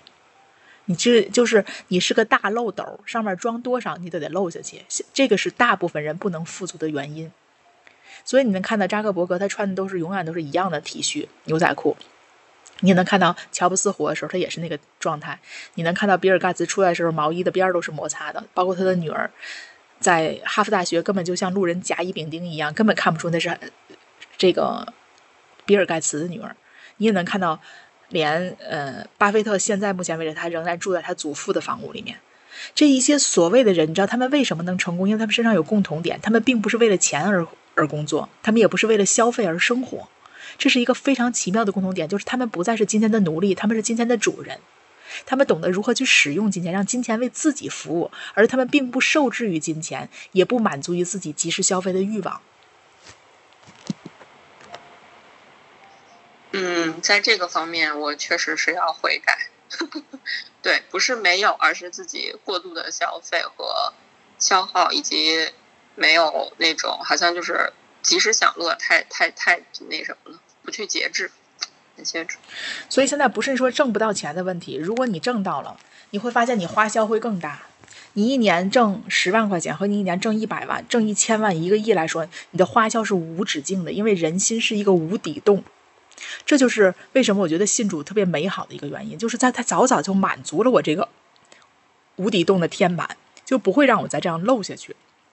所以你看，呃，巴菲特很可爱啊，他就说，如果他头一天股票没有涨，他第二天早上，因为他每天开车去他的呃工作室嘛，去他公司，那他如果头一天的股票跌了，他就买那个两块五、两块六的汉堡早餐；如果他头头一天第二股票涨了，他第二天庆祝的方式就买那个三块二的汉堡。你看到这是他的消费方式，很有意思，他们很简朴。所以你知道，对于我们来说，你到底是今天的主人和还是今天的奴隶？从你的消费上可以清清楚楚看到，你到底是今天的主人还是奴隶。如果你已经是今天的奴隶了，那你需要翻身农奴；如果你已经是今天的主人，感谢神，继续维持下去。这是我们，因为神他把万有都给了我们，如何来看待金钱，是你处在金钱什么样位置上的一个部分。你的位置直接决定了你和他产生什么样的关系。你要知道，金钱是为我们服务的。我们活着不是为了挣钱，我们活着是为了要好好的活着。但是活着的部分需要钱，这部分钱神会供给我们智慧、机会，让我们能赚到。同时，他会供给我们智慧和机会，让我们能够把这部分钱处理好，使它增长，不会流失。但是如果你没有那个漏斗下面那个边儿，你来多少钱都得漏下去。到了你会看到传道书，虚空的虚空，一切都是虚空，一切都是捕风。你就是一年花上十个亿、百个亿，全世界去享受，你到最后你还会觉得是虚空，因为人心不是钱和享受能填满的。这才是我们信主最大的满足，你知道？我们不用像所罗门一样晃了一圈儿，然后最后说虚空的虚空都是虚空，都是不疯，日光之下再无心事。所以当时我呃我在研究所罗门的时候，我妹妹就跟我说：“研究他干嘛？”我说：“为什么？”她说：“我实在是不喜欢所罗门。神给了那么好的机会，你看他那一生过得多么凄惨啊！不信神了，后来搞一群老婆，还拜偶像去了，到老了折腾一圈，然后才悔改，说多么愚蠢的人！我觉得话说的非常正确，就是这是一个非常愚蠢的人，还谁还能像所罗门挣钱顺呀？谁还能像他一样富有啊？谁能像他一样享受啊？最终怎么样？最终他还是虚空，还是捕风。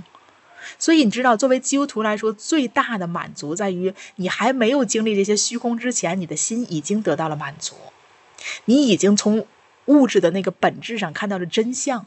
钱享受不能带给我们满足，我们不会走那条路，而是我的心先被满足了。钱是供给我需要的，他而且是我的仆人，我是他的主人。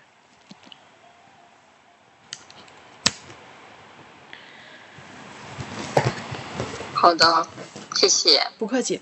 其他人还有什么问题吗？今天九点了，没有问题我们就下了。有问题我们继续。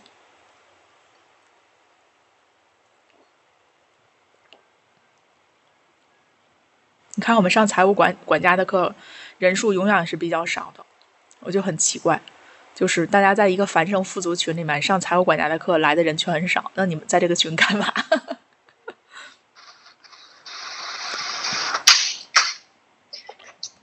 我来的比较晚，我那个，我我我今天晚上就是头头几天就约定了到同学家去，今天晚上给他把那个《美好人生》那那本书奥斯本的那个那个书给打印出来了，给他们两人每人送一本，结果有一个没来，然后回来之后就赶紧上线，正好就听到你们在讲那个。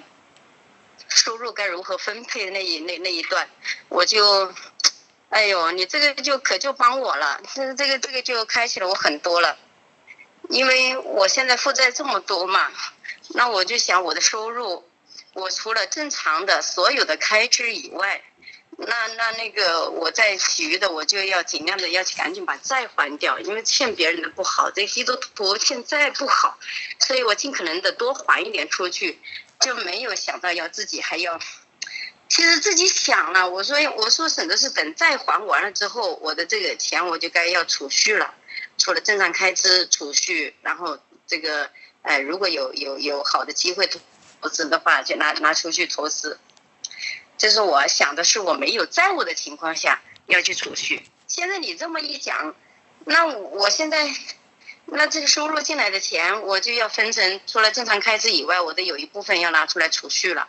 我还是会要还一部分债出去，那我还得要拿一部分出来进行储蓄，以防不需不不不需之时。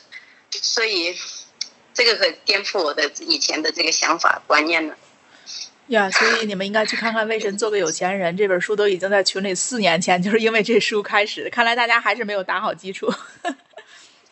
那那本书看了，这个可能是火候不到，没看懂，看了也没看明白一些什么，嗯，所以好多书都得从头来看，要重新看。你知道我有的时候很，我很佩服很多人的阅读速度啊，就是他怎么能把那个书如此之快就读完了？我就在想，是我的智商太低了吗？按说我的阅读速度也不至于那么慢。就是后来我才慢慢发现，就是我们读书的目的是不一样的。所以你读书是要为了看懂里面属于你的那部分的，不是为了读而读。所以这个是很重要的一部分啊！你们可以补补课，去看看《为什么做个有钱人》，那里面已经说的很明白了，关于储蓄的问题。另外说到这儿，我给大家做个见证啊，嗯，关于就是怎么赚钱，因为赚钱这个事儿，我想说的是，呃，我以前上过一个课程叫《西行之旅》。这个呢，是我们弟兄主内的一个弟兄主办的一个商务课程，商业的课程。那大部分参加的人都是经商的、创业的，或者是感兴趣的人。那在课程当中，他就说过，他说，如果你现在不差钱，你不要想钱的问题啊，你想一个好的商业项目，能够造福人类的，因为唯有造福人类，越造福人类，你赚的钱越多。这是一个不谋而合的，因为商业也分灵魂体三个部分，你知道，比如说好的商业，你像啊 Facebook，你像 i，你像 iPhone 这样的呃公司，它其实都是从包括特斯拉。它都是从人的灵的角度出发的，这很奇妙。影灵影响魂，魂影响体。但是越干的辛苦的行业，你比如说，呃，你卖盒饭，你去工地做工，你外卖，它就在在体的层面，它就挣钱挣的很少。你比如说老师啊，对吧？我补个英语呀，然后呃，比如说那些画画的，画个画啊，它是在魂的层面，你看他挣钱就要比那个出卖肉体的人要更多。所以，呃，连商业都是分灵魂体三个部分的。那这个里面很提醒我，当时就是说，如果你不差钱的话，你想一个造福人类的项目啊，造福人类的，你如果能从灵里出发更好。你知道我的大脑一片空白，我就想，我念这么多年书白念了，这脑子就跟个榆木疙瘩一样，一个都想不出来。我自己都没有办法使自己兴奋，能想出一个商业项目能够造福这个人类，能在这个世界当中带来改变，一个都想不出来。啊！我就真的，我就问主，我说主啊，我这是 我需要来到你的面前，真的彻底悔改一下，这是什么情况？念我还是念商业的，我是念经济的，搞来搞去的，就这让人一给问住了。我说，所以这就是问题啊！但是你知道很奇妙的是啊，这就是我想见证的。我随着开始这个问题时间越来越长，我就开始跟主，因为我发现了问题，你知道，那个时候我已经开始经营公司了，而且我们的收入还不错，但是。我听完这个课程以后，我就发现不对。我我发现我生命中根本的问题就是我没有办法从那个制高点想出最好的方式、最好的商业，因为我是神的孩子呀。那为什么这些让他们想去了，我却想不出来呢？那圣灵的启示在哪里？我就开始在这个问题上针对性的跟上帝去谈话，特别奇妙。我觉得我可能谈了大概一年时间左右吧。跟神不断的聊，我这一年的时间的思路就被不断的打开，不断的打开，不断的打开。然后到呃几年前年或者是大前年，我忘记了。我那次八月份的时候去西安，到了那边的的时候，我就突然发现我自己脑子活了。为什么？因为我去看兵马俑的时候，他说在兵马俑的第四个坑没有开啊。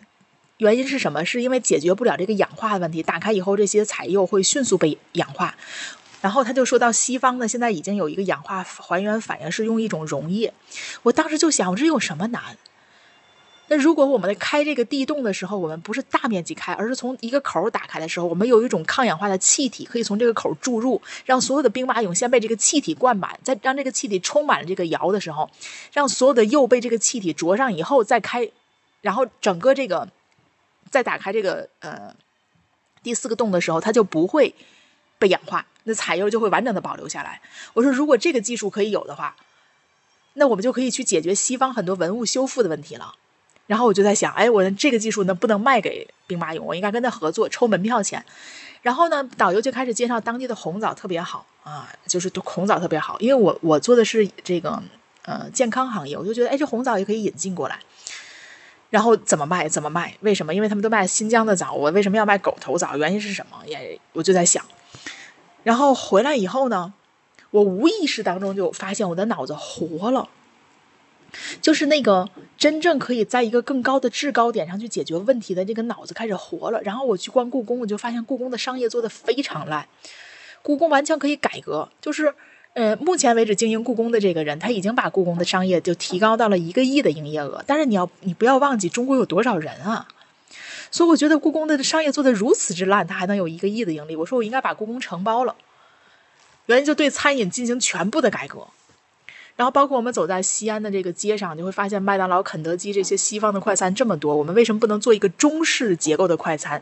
这样它既能有风格，又能有档次，而且能够被人们喜欢，占据重要的商业地方，而不是进到中国一看全是洋快餐，诸如此类的吧。然后我的脑子就被打开了。这些年，我的脑子里会有一二接二连三的一些创意，大到就是我都震惊，所以我就会。但这些商业创业并没有在我的生命中真实的开始实现，因为我觉得这个就像女人怀孕一样，你知道你怀孩子了。啊，大概你做完 B 超你也知道是男的女的，你也大概知道啊，这个呃孩子在你的腹里面是什么样的胎动，你跟他说话的时候他有没有感觉，有没有反应，但是他就没有到临产期，我就是这么觉得，我还没有到临产期。就是还没有到生产的时候，但是我确实已经怀孕了。我做这个见证，告诉大家，就是在这个过程中，我不断看到那些巨大的商业，那些不可以、不可思议的商业，那个使无变为有的商业，它是它是完全可以从任何一个小的里面都找到的。所以，我到任何一个地方，我那个脑子，人家是旅游，我不是旅游，我是到那个地方，我就会看到那个地方有钱，那个地方可能有资源，钱应该怎么挣。在这个里面，我得到最大的更迭就是我知道我的身份了，我知道神是创造者，更更得到一个最大的更迭是我的富足的心态。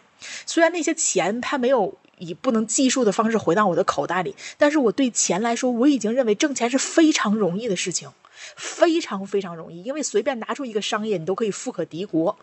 这就是从神来的，这就是我非常感兴趣的地方。但是你知道吗？启示我的是和你们同样住在你们心里一样的圣灵。当时有一年我过生日的时候，我去杭州，呃，风师之家崇拜。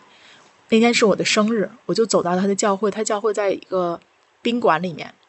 那我的脚迈进去的时候，那还是我没有被开启之前的大概半年。我没有迈进教会的时候，我说主啊，今天是我的生日，我希望你给我一个礼物。这个礼物绝对不能是一个很简单的，但是我也说不上我想要什么。但是我觉得你给我的礼物必须得震动到我的心，我才能满意，因为你是神。你要满足我心里最深处的需要，可是我心里最深处需要是什么？我自己都不知道，我说不上来。然后当我的脚没有迈入丰收之家的那个聚会点的时候，突然间神就有一个感受放在我的里面。我们通常会说听到神的声音，其实它是一种感受，它不是语言。感受就是说，如果你相信，如果你愿意相信我，我将让你的财富超越所罗门。你知道我的反应吗？我连不加思索，连三秒钟都没有，我说我不相信，上来就反应说我不相信。这就是我们的心态，很多的时候不是神不赐福我们，是我们没有预备好。那我今天想和你们做的这些见证的原因是什么？就是想告诉大家，住在我们心里的同一位圣灵，他是将得或财的能力赐给我们的。你不要说你没有，你也不要说你不相信，你只需要敞开你的心去寻求神，神会将他创意那个方式放在你的大脑里，一直到在你的那个那个创意在你的心里面够了产期，它就会生出来。所谓的生出来，就是这个这个这个计划会真实的走入到你的生活中，然后它会在生活中实现所有的你不可思议的那些富足。关键是神不只是让我们富足，他是让我们把这个好的商业创意带到这个世界上来解决人们的问题。因为每一个好的商业创意都是实实在在解决老百姓的生活的问题，不管它是微信，它是 iPhone，它是特斯拉，它还是 Facebook，还是我们中国人用的这些所谓的支付宝。等等，每一个好的商业项目，它带来这种影响力巨大的影响力的商业项目，它都是带带领我们人类更向一层更好的这个方式去进化，让我们的社会得到一个更先进的发展。我要告诉你们的就是，我要鼓励你们，住在你们心里的圣灵同样可以将好的方式给你们，因为我们是神的儿女，本来我们来到这个世界上就应该是解救受造的万物的。你会开始拥有寻求梦想的心，同时神的灵在你的里面就会做那个无与伦比的得获财的能力在你的里面，是你从来想都没有想过的，你都不敢想，就是你想你都想不到那个地方去，一直到最后的时候，它够了产期，你就会结出那个果子。呀，这是我的见证。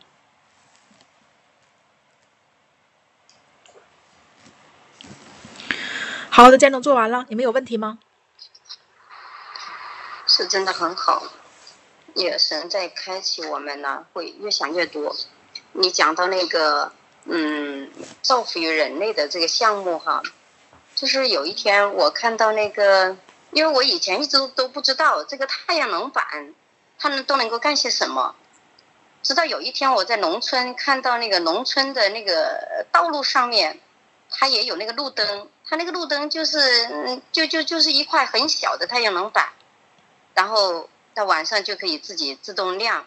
那我由这一个太阳小小的太阳能板，那一天我我我看着这个公交车，因为现在的公交车，我们这个岳阳的这个市内的公交车全部都改了，全部都我改成了这个电动的公交车。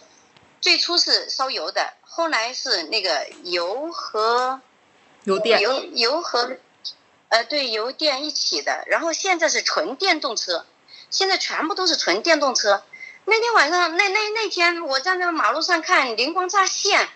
我说为什么这么多的电动车，它为什么不在那个公交车车顶上那么大的空间？为什么不在车顶上安两块这个太阳能板哦？以我去全国的那么多的这个公交车，如果都安上太阳能板，给自己自己就给自己一边跑的时候就一边在发电了，就一边有电在来了。我说那该节约多少能源啊！然后再就说老百姓用的这个，嗯，这个能源车现在不都改成了电动车，慢慢慢慢的要过渡到电动车，这个环保绿色嘛。那这个老百姓他每个月他要，他要充电，他也要花很多钱啊。如果说在这个车的车顶上安上太阳能板的话，那这个老百姓他一个月一年他也节约很多能源钱呐。我我一个一一套这个太阳能的设备，我可以用十年吧。我充其量我我说我浪费点用用个八年也可以吧？我怎么样？我这八年时间我这个成本我也用得回来也有啊。那天我就在想，然后跟一个那个做，跟那个的士司机在聊这个问题，聊着聊着他说：“哎呦也是哦，这为什么这国家科技发展这么嗯这么高了？这个这个你看那个桥梁啊，呃然后那个。”嗯，高铁啊，那个科技发水平那么高了，就一个这个公交车上面的一个这个太阳能板，然后把这个电路这么一弄一弄，难道他们弄不好吗？这得多节约多少钱呢？老百姓也得节约多少钱呢？如果有太阳能供电的话，那这个公交车费两块可以降到一块，或者甚至是五毛钱都可以呀。我在想这个问题。保持你的想象力，我觉得你可以跟神去更深的探讨。呃，在这个方面，我特别受比尔·张森，就是比尔·强生他们教会的这个影响。呃，因为当时我的脑子开始活的时候，我就在想这些问题到底要怎么落实。就是比如说你的太阳能板吧，它需要一系列的这些呃物理的公式，我们怎么能够转化能源？不是现在的太阳能板，而怎么能被它把把它变成一种轻轻型的能源？那呃那。比尔·强生他有一本书叫《与神筑梦》，呃，一本小册子，我在群里面也发过很多次。它里面就讲了三个见证：一个对夫妻，他当时呃是想做这个没有毒害的油漆，他们并不是做化学的，他们两个都是门外汉，完全不懂。嗯，但是他们就是想做这个没有毒害的油漆，为了要怀宝宝，他们就为这个事儿持续祷告，并且将他们的呃钱投资在这个方面，请科研人员科研。那他们持续为这个事情祷告大概一年多的时间，还是将两年多的时间。突然有一天，神就给他们一个公式，在祷告当中，他太太就看到一个公式，他根本就不知道那是什么，他就看到那个公式就写下来。写下来以后呢，他就给他先生打电话，他先生说：“我也不知道这个是什么，好像应该是一个化学公式，我拿给我们科研人员看一下。”结果你知道吗？这个就是那个无毒无害的油漆的公式，这个配方就产生了。然后另外一个，呃。你知道我们现在用的吉他麦考特哈，嗯，包括我们奥运会所用的弓箭的那个箭的，呃，那个射箭机射箭那个比赛项目，以前的弓箭都是两个定滑轮，但是呃，这个人他就特别想研究一个单定滑轮的这样的一个弓箭，因为这样可以减少摩擦程度，使箭能更快速、更准确的射向目标。他就为这个事疫情在祷告。突然有一天晚上他睡觉的时候，神就将一个图纸挂在他的脑子里面。他也不知道他是一个到底是挂在那儿还是怎么样。总之，他就是在他也是在半梦半醒之间，他就将这个画下来了。画下完以后呢，他就明白了，这就是那个单单滑轮的设计图纸。然后他就照着去设计，并且他申请了专利。然后从此他改良了，根据这个图纸的设计，他改良了所有的吉他。所以他现在大概拥有十几项专利，就是因为神的启示。那呃，它里面还说到另外一个见证，所以你知道神对我们的启示，它是不限于我们的行业，不限于我们的专业，不限于你的经验的，因为只要你愿意在这个方面将神的国带到地上来解救受造万物，将美好展现在这个世界上，神就有足够的方式能启示你。对，所以我为什么希望大家能更多的去看这些呃教会内部更好的见证，包括呃在国度方面更更有教导的。这些信息，是因为它能拓宽我们的思维。因为保罗他反复强调，我们要在这知识上和见识上多而又多。你要知道，世界早就已经走到哪一步了，而教会还停留在哪一步？我们差的太多了。神让我们得救，是希望我们能把天堂带到地上来，是把一切美好的显现在这个地上，解决人类之间的问题、世界之间的问题，包括地缘政治的问题。这才是我们真实应该负责的事情，而不是只是让我们在处理我们自己的诚意了，然后我们就白白的供应了。不不，这是你的起步。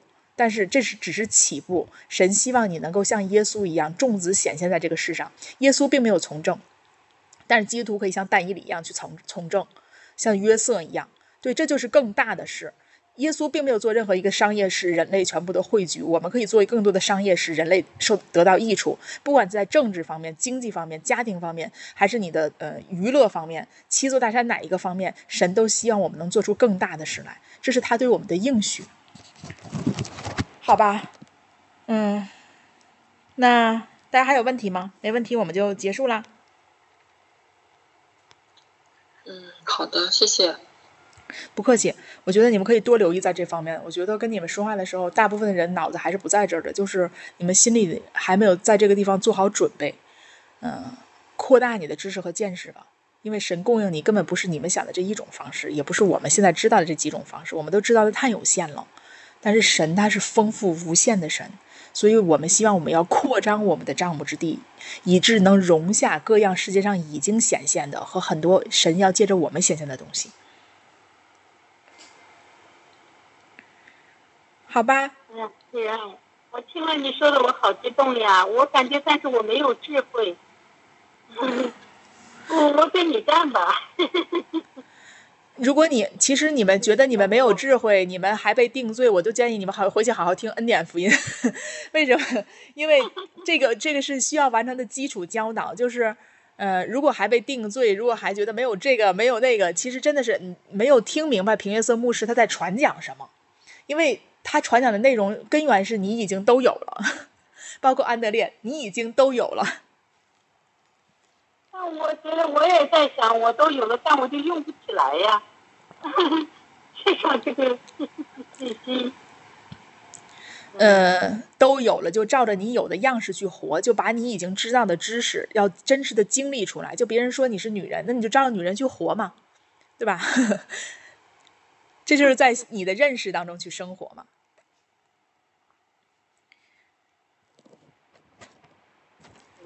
呃，认识当中去活，我我不太理解。你怎么认识你的身份，你就照着那个去活，你就你就能够经验到你所说，你就会经历到你所知道的那个知识。你听到你是智慧的，你说那我没智慧，那第一步你就否定了。你要知道你有智慧，那在哪个地方显现呢？在每个事情上，比如说你现在做饭比以前做的更更顺手了，收拾家比以前更有思路了。然后处理财务比以前更有智慧了，就是比以前可能更呃更能够节俭啊，甚至于更能够捕捉到一些呃优势的投资机会，不是让自己赔本去做压注那种哈。你比如说，你听到很多人的话的时候，你开始懂得思辨，开始分析了，不是谁说什么话我都听啊，学会了透过现象看本质。你在一点一滴的事上去经历神已经给你说的这些话，他说你是智慧的。你在一点一滴上，因为你要在小事上中心，在小事上去完成神跟你说的，你已经怎么样的这种身份？